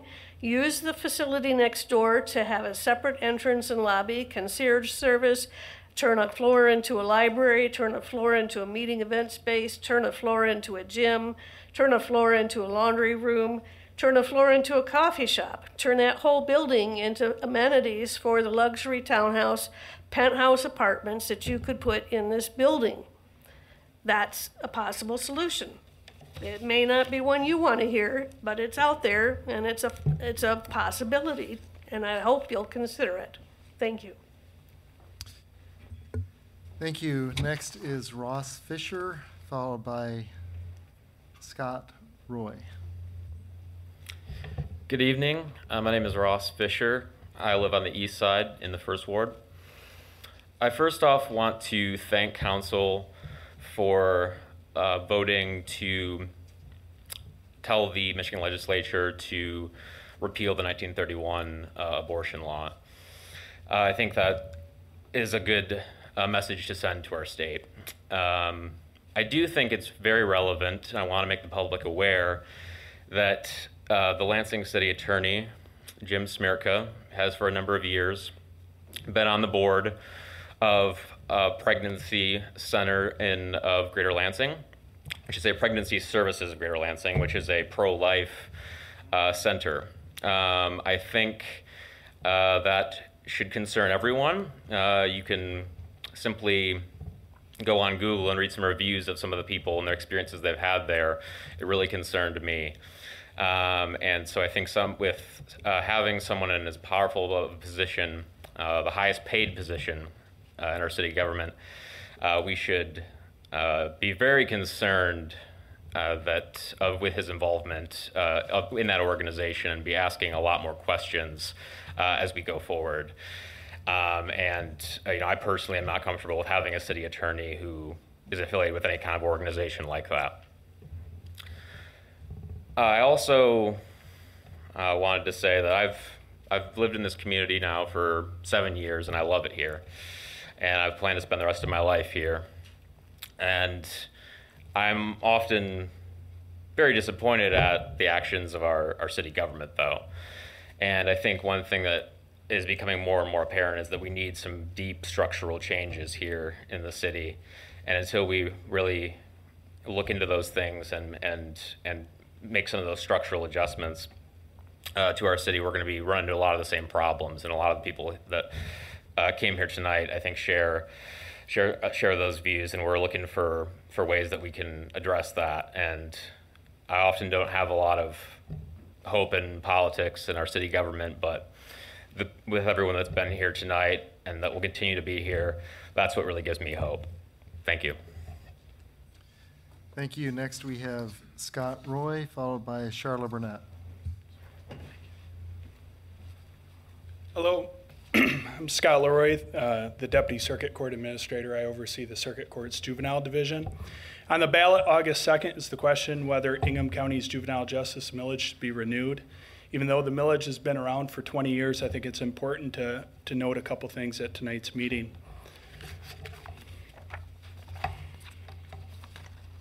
The millage, leveraged with state child care fund, generates over $10 million for juvenile justice related programming. Of significant note is that juvenile justice millage funds the Ingham County Youth Center, a 24 bed short term detention facility, and the Ingham County Family Center that serves nearly 100 justice involved youth daily, both facilities located here in the city of Lansing. Through the millage, the circuit court committed itself to comprehensively and repeatedly evaluating its juvenile justice system and instituting evidence based improvements. The court uses a risk assessment tool and staff training format designed by the renowned University of Cincinnati Corrections Institute. It has implemented its um, and has its implementation of these regularly reviewed by a team from the Michigan State University School of Criminal Justice. Since the millage was first passed by voters, the annual number of juvenile delinquency petitions has fallen from 1,800 20 years ago to less than 400 now. During that time, the above millage supported programming and others have been in place with the goal to reduce delinquency and improve pre- treatment outcomes for those who have become involved in the juvenile justice system. Thank you. Thank you. Next is Charlotte Burnett, followed by Bruce Scott.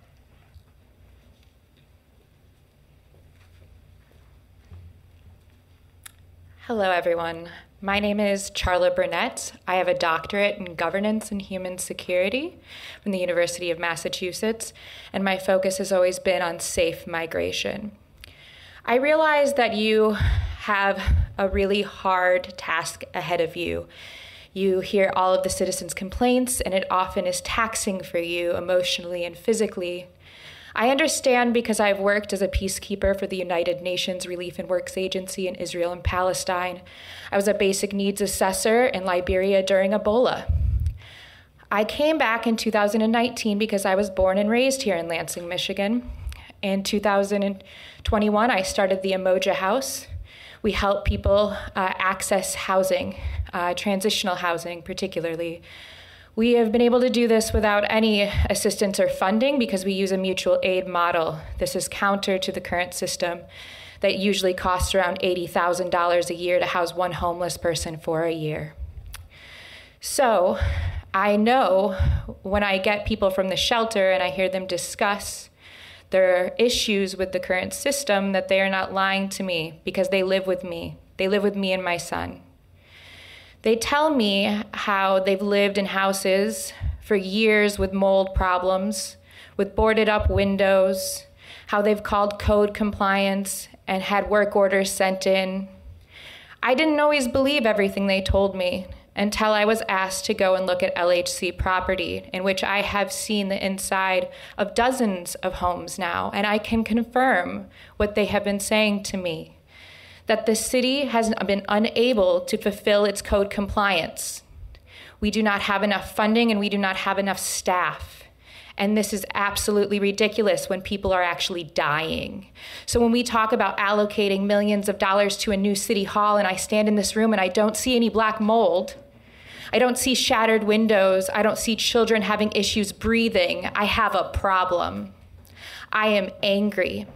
When I hear from my residents that shelters force them to do uh, religious types of, of Bible studies to be able to sit in shelter, that they have to volunteer to get food, that is human trafficking. That is slavery. That should be your issue. When I hear to them that they come to me and I say, hey, here are some issues that need to be changed in your behavior, and they cry and say, are you throwing me out? Because everyone keeps throwing me out. When I get people who have medical conditions like HIV or POTS where they faint and they're told that just shelters can't keep them because they're medical liabilities, so they're thrown into the streets, that's your issue. These are your people. What are you here for if not to protect them from these systems? I will be back and I will talk about this every single meeting if I have to. I will miss work at 8:30 in the morning to go to the ad hoc housing committee meetings to make sure that this is taken Thank care of. Thank you. Next, we have Bruce Scott, followed by Larry Hutchinson. I just want to thank everybody for being here. Um, I remember when um, I used to come down here, but it was in a different building over by West Junior uh, with Frank Curtis. He passed away now. Um, a moment of silence for him.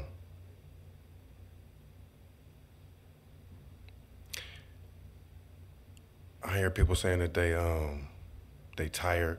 I'm disgusted in the city. Um, I've been uh, racially discriminated against with uh, Wright Tree Service. Um, unemployment said I owe them forty-four thousand dollars. Um, General Motors just fired me a couple of weeks ago. Said I was in there stealing. Stealing. Anybody back here that know me, I ain't never stole nothing. If I wanted something from that person, I would take it from them, or they would I would make them give it to me. Since my youth, I've changed my ways a lot. I started a nonprofit organization called Why Haven't I, for whatever your why is. Um, I'm trying to teach children, the youth, how to uh, be computer coders, because that's fun to me now. Um, not being a bad person anymore. Um, I'm a business owner, Unique Movers and Solutions. I don't know if you've heard about us. Uh, Christians Professional Lawn Care and Snow Removal. I don't know if you've heard of us before. Um, Mayor, I met you at the uh, Lugnut Stadium. You had a, a wardrobe malfunction, and I came and told you about it and helped you out, and you got yourself together. Um, I I almost got into a fight with a guy who offered me a job at uh. I don't even want to bring their name up and give them no publicity, but um, he tore my resume up, probably because I had Senator Beard on there as a reference probably because I had uh, Roberta Stanley on there as a reference. Um, I'm tired. I'm disgusted in the city of Lansing. The the owner of the peanut shop, I don't know if she retired now. She called the police on me, which I got a gun case for, because I was protecting a retired police officer who hired me to take him to a real estate guru online whatever he was doing. I was chauffeuring him, and the owner of the police, uh, the owner of the uh, shop, called the police on me.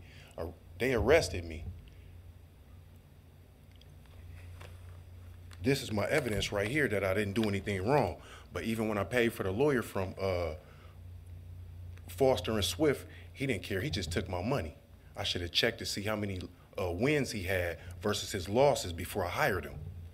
Uh, I am tired and I'm disgusted in the city of Lansing. Um, East Lansing treat me more better than Lansing do, and I grew up out here. Thank you. Uh, Is Larry Hutchinson still here? Nope, Larry Hutchinson and then Michael Lynn Jr.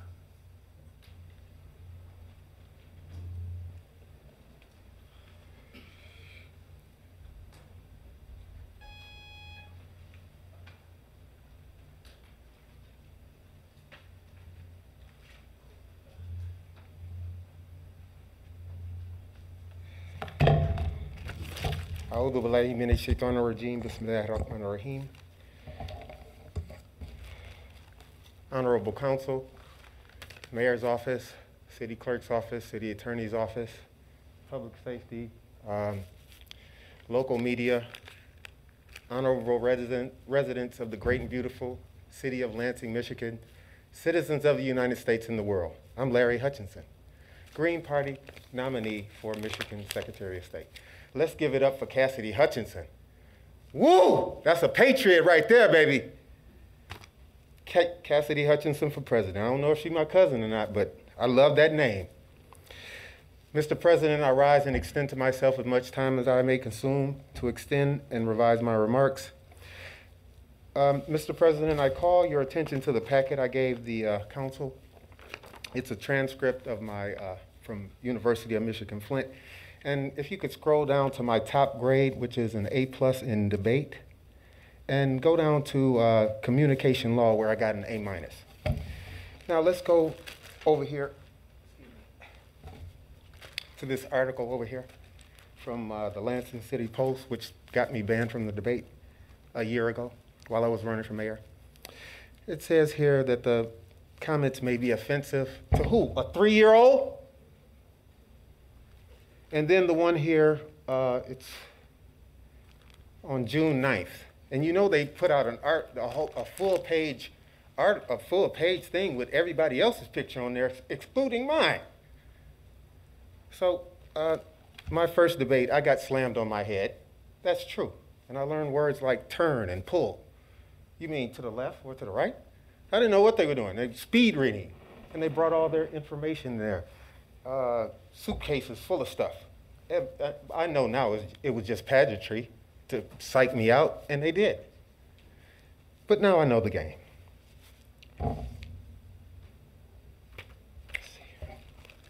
It says here in the June in the June 9th article, Mr. Hutchinson will not be allowed to attend in accordance with legal advice. Let me interpret that for you. They called their lawyers and said, Do we have to have him? And the lawyer said, No. And they went along with it. And this, um, what did they say? Revoked my thing. Okay. Bone Thugs. coming to Flint, I mean, coming to, uh, I was just in Flint, got a little dust up, don't worry about it. Coming to uh, Lansing on the 29th. Free Brittney, free Larry Hoover. And I'm out. Give it to me, baby. Thank you. Next, we have Michael Lynn Jr., followed by Linda Appling and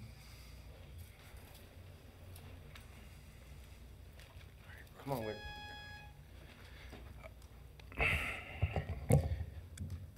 So, um, my third time up here, I think. Second. Um, man, God just put something on my heart so heavy, man. Like, I've waited, I think, 26 years to say what I'm about to say right now.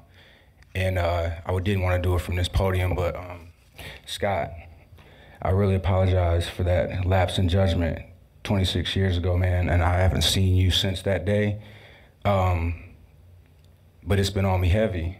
I talk about it all the time. It's really something that, that affected me because I am in the world of no harm these days. And um, I just feel blessed to be able to get that moment to speak to him right now and just to say that to you. And hopefully I can speak to you after this point.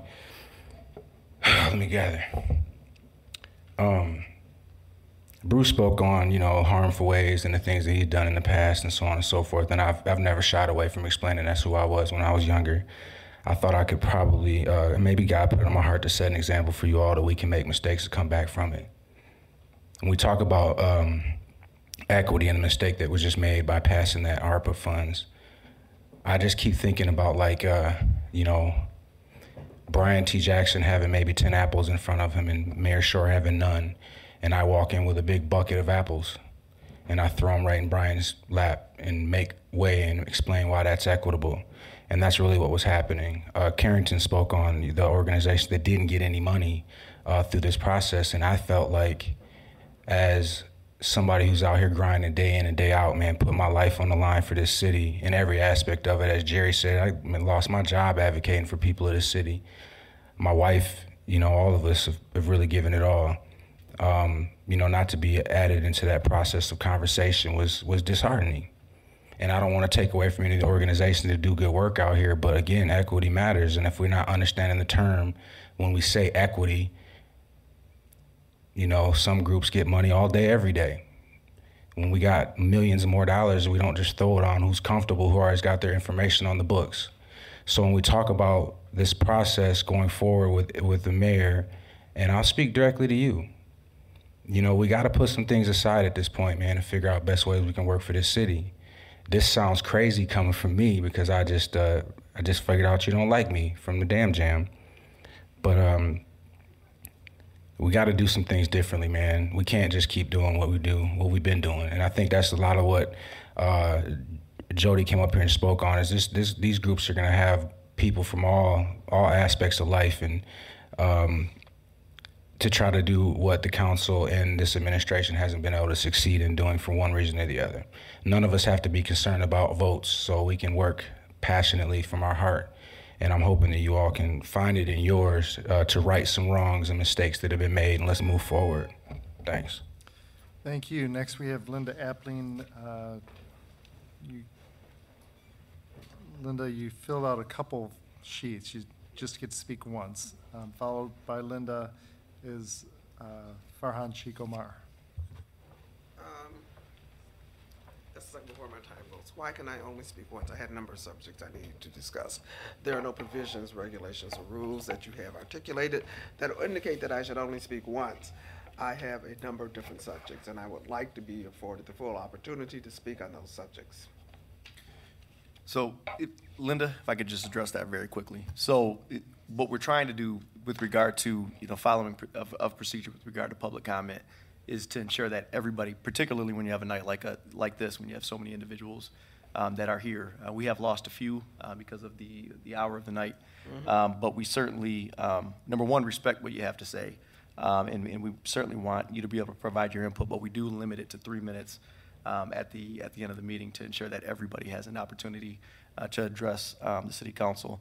Um, if there were things that uh, were on the agenda uh, that you wanted to speak to, uh, there was also an opportunity in the beginning of the meeting, um, as there always is, to, to address those issues.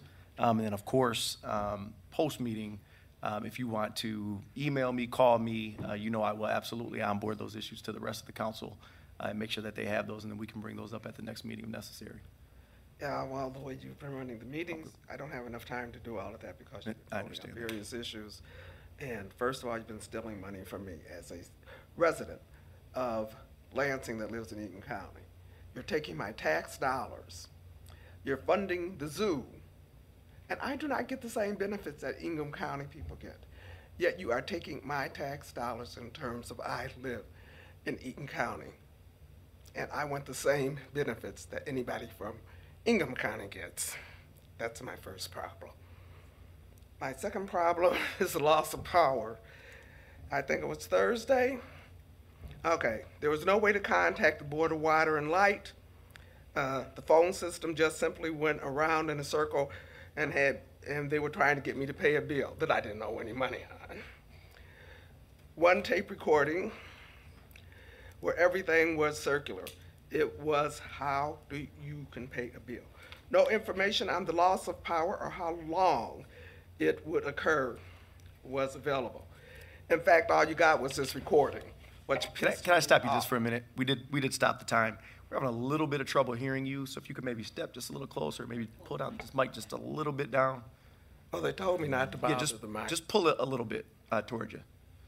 Yeah, Jane, if you want to do that for us, I'd appreciate that. Okay, can you hear me now? That's better. Thank you. All right. My complaint was there was no, oh, this was the Board of Water and Light. There was no way to contact the Board of Water and Light and find out what in the world was happening in this situation. I had three blackouts. Three.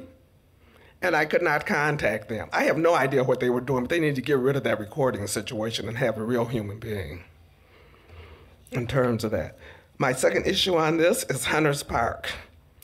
There was raw sewage flowing into the Grand River. Did all of you know about that? Did your park director tell you? In terms of that, the park was closed for two or three days. I know because I go and open it up early in the morning. I do not know. I guess it was fixed. However, I do not know how well that fix has been. I do not know whether or not sewage flow is being monitored. And I have one word to say to you about that Flint, Michigan. I truly hope you do not put us in that type of situation. Third, oh, I've already told you about the, the other issue I have is housing. I am extremely concerned in terms of what is happening with housing. You are asking me to approve a $170 million bond, and you have no plan in terms of how we are to address individuals in the low income. It makes no sense to me. I don't want my tax money to go for that. And I cannot figure out how in the world I would manage to support it. My third complaint, suggestion to the city, is that you need to provide Section 8 recipients with an attorney so that when they are when they have issues with the landlord, they can actually go to court. Because if you've got a Section 8, you do not have enough money to go to court. Otherwise, you would not be a Section 8 person in terms of that. The other, and also if they need money to put in escrow so that they can get things fixed, that should be given to them. You should not deny them these rights. Thank you. And I would appreciate in the future if I had enough time. Thank you. Next, we have Farhan Sheikh Omar, followed by William Lawrence.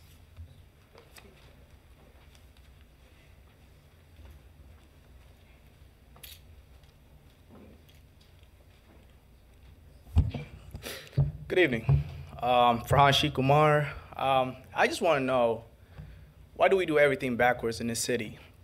The mayor is fresh off re-election, where he spent three hundred thousand dollars to win his seat, and now you guys have handed him one point nine million dollars, almost two million dollars, to pretty much return favors that was given to him while he was running for office.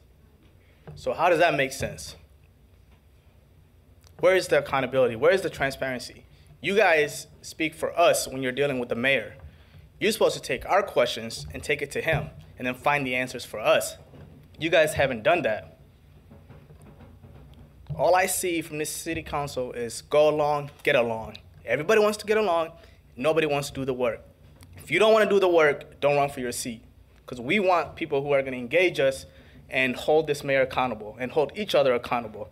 With that being said, Mr. Mayor, Andy, good seeing you again, pal. Um, Your department continues to allow landlords to rent out homes without any regards for safety codes or regulations. In 2020, the city issued pink tags to more than 800 apartments or properties in Lansing, according to reports in the Lansing State Journal. Two years later, nothing has changed. In fact, a toddler was killed less than a month ago in this city. And the house that toddler and his family was living in never passed inspection. In fact, it wasn't even licensed for that landlord to rent out that property to, the, to that family. A toddler is dead because your department failed to do its job. A department that we're funding has failed to protect this community. Residents are paying hundreds of dollars for properties infested with rats, cockroaches, mice, exposed wiring, holes in the walls or ceilings, leaking plumbing, lack of running hot and cold water, and smoke alarms that don't work. Landlords are making profit off of others' poverty and desperation, collecting rent for properties in which no one should have to live in. This is immoral. It's inhumane. It's un American. So, my question to you is where is the red line? When will you guys intervene? When will we see accountability? A toddler is dead. Before that, a mother and her son died. Where's the red line? There hasn't been a red line. The fact is, our resident, this community has been very vocal. However, our pleas seem to have fallen on deaf ears. You guys continue to ignore us. So, the fact is, America is a, for, America is a first world country, but we continue to get treated as third world citizens. Mr. Mayor, no more cutting ribbons. Do your work. Tell your department to do its work. Thank you. Stop with the cutting ribbons. Appreciate you. And our final speaker tonight is William Lawrence.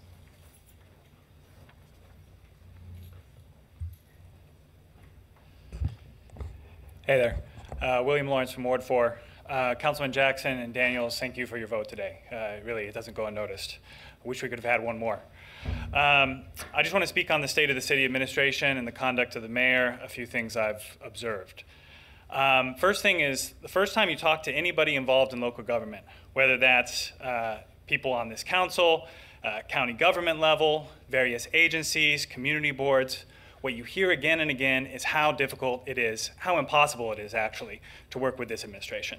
Paperwork, funds, data, information of all kinds are not getting where they need to go. The city staff is absolutely hollowed out. The HR department can't seem to make a hire. Uh, tenants, as Farhan said, are suffering for the lack of protections like code enforcement and other protections the city is supposed to be providing. It actually seems like, and lots of people have said it, the PR department is the only one that's working in the Schor administration. Now, the first time you talk to anybody on council, the first thing you hear is how little power you have. And unfortunately, it seems that you're pleased to exercise even less power than you actually do have. I learned recently that the city is operating without an internal auditor, which is actually one of the only staff positions which is mandated in the city charter. I read the charter because Councilmember Brown said you should read the charter. I found out you're supposed to have an auditor working for you. You don't have one. Because that person quit. Because they quit twice, actually, because they were being stonewalled by the Schor administration. Why is this not a scandal? I don't know how you managed to do it in broad daylight. Uh, the city attorney, I'm actually beginning to realize, his name came up today, is maybe the most powerful person in the city besides the mayor. And he sits and his staff sit in these meetings and they tell the council what you can and cannot do. And you just sit there and take it. And sometimes there are questions, but you don't seem to get organized to actually uh, get another opinion and have a more expansive sense of what the council is able to do and what the city as a whole is able to do as citizens. And Councilman Jackson, I really appreciate you for pointing that out today, the discrepancies in what the city attorney was even saying about the ARPA funds. And so I just want to ask you, what is the point in even having a council if you're not willing to exercise the only power that you do have, which is to provide a check, provide some accountability on the mayor? And I, I get it that it's easier to do nothing. It's easier to not rock the boat, to kind of slide along, hope you can get the donor list in the end. When he's on his way, he's running for Senate. But that is dishonorable It's dishonorable conduct, and we see it when you decide to just go along, and it does not go unnoticed. And honestly, if he goes on to the Senate, well, maybe you'll get to watch him play the same charade there, and you'll regret it because the results are embarrassing. And he'll embarrass us there just like he embarrasses us here. And it's time for you to decide who you're working for as a council. It's time for us as a people to decide how to represent ourselves. Thank you. Thank you. With that, uh, at 9:18, we are adjourned.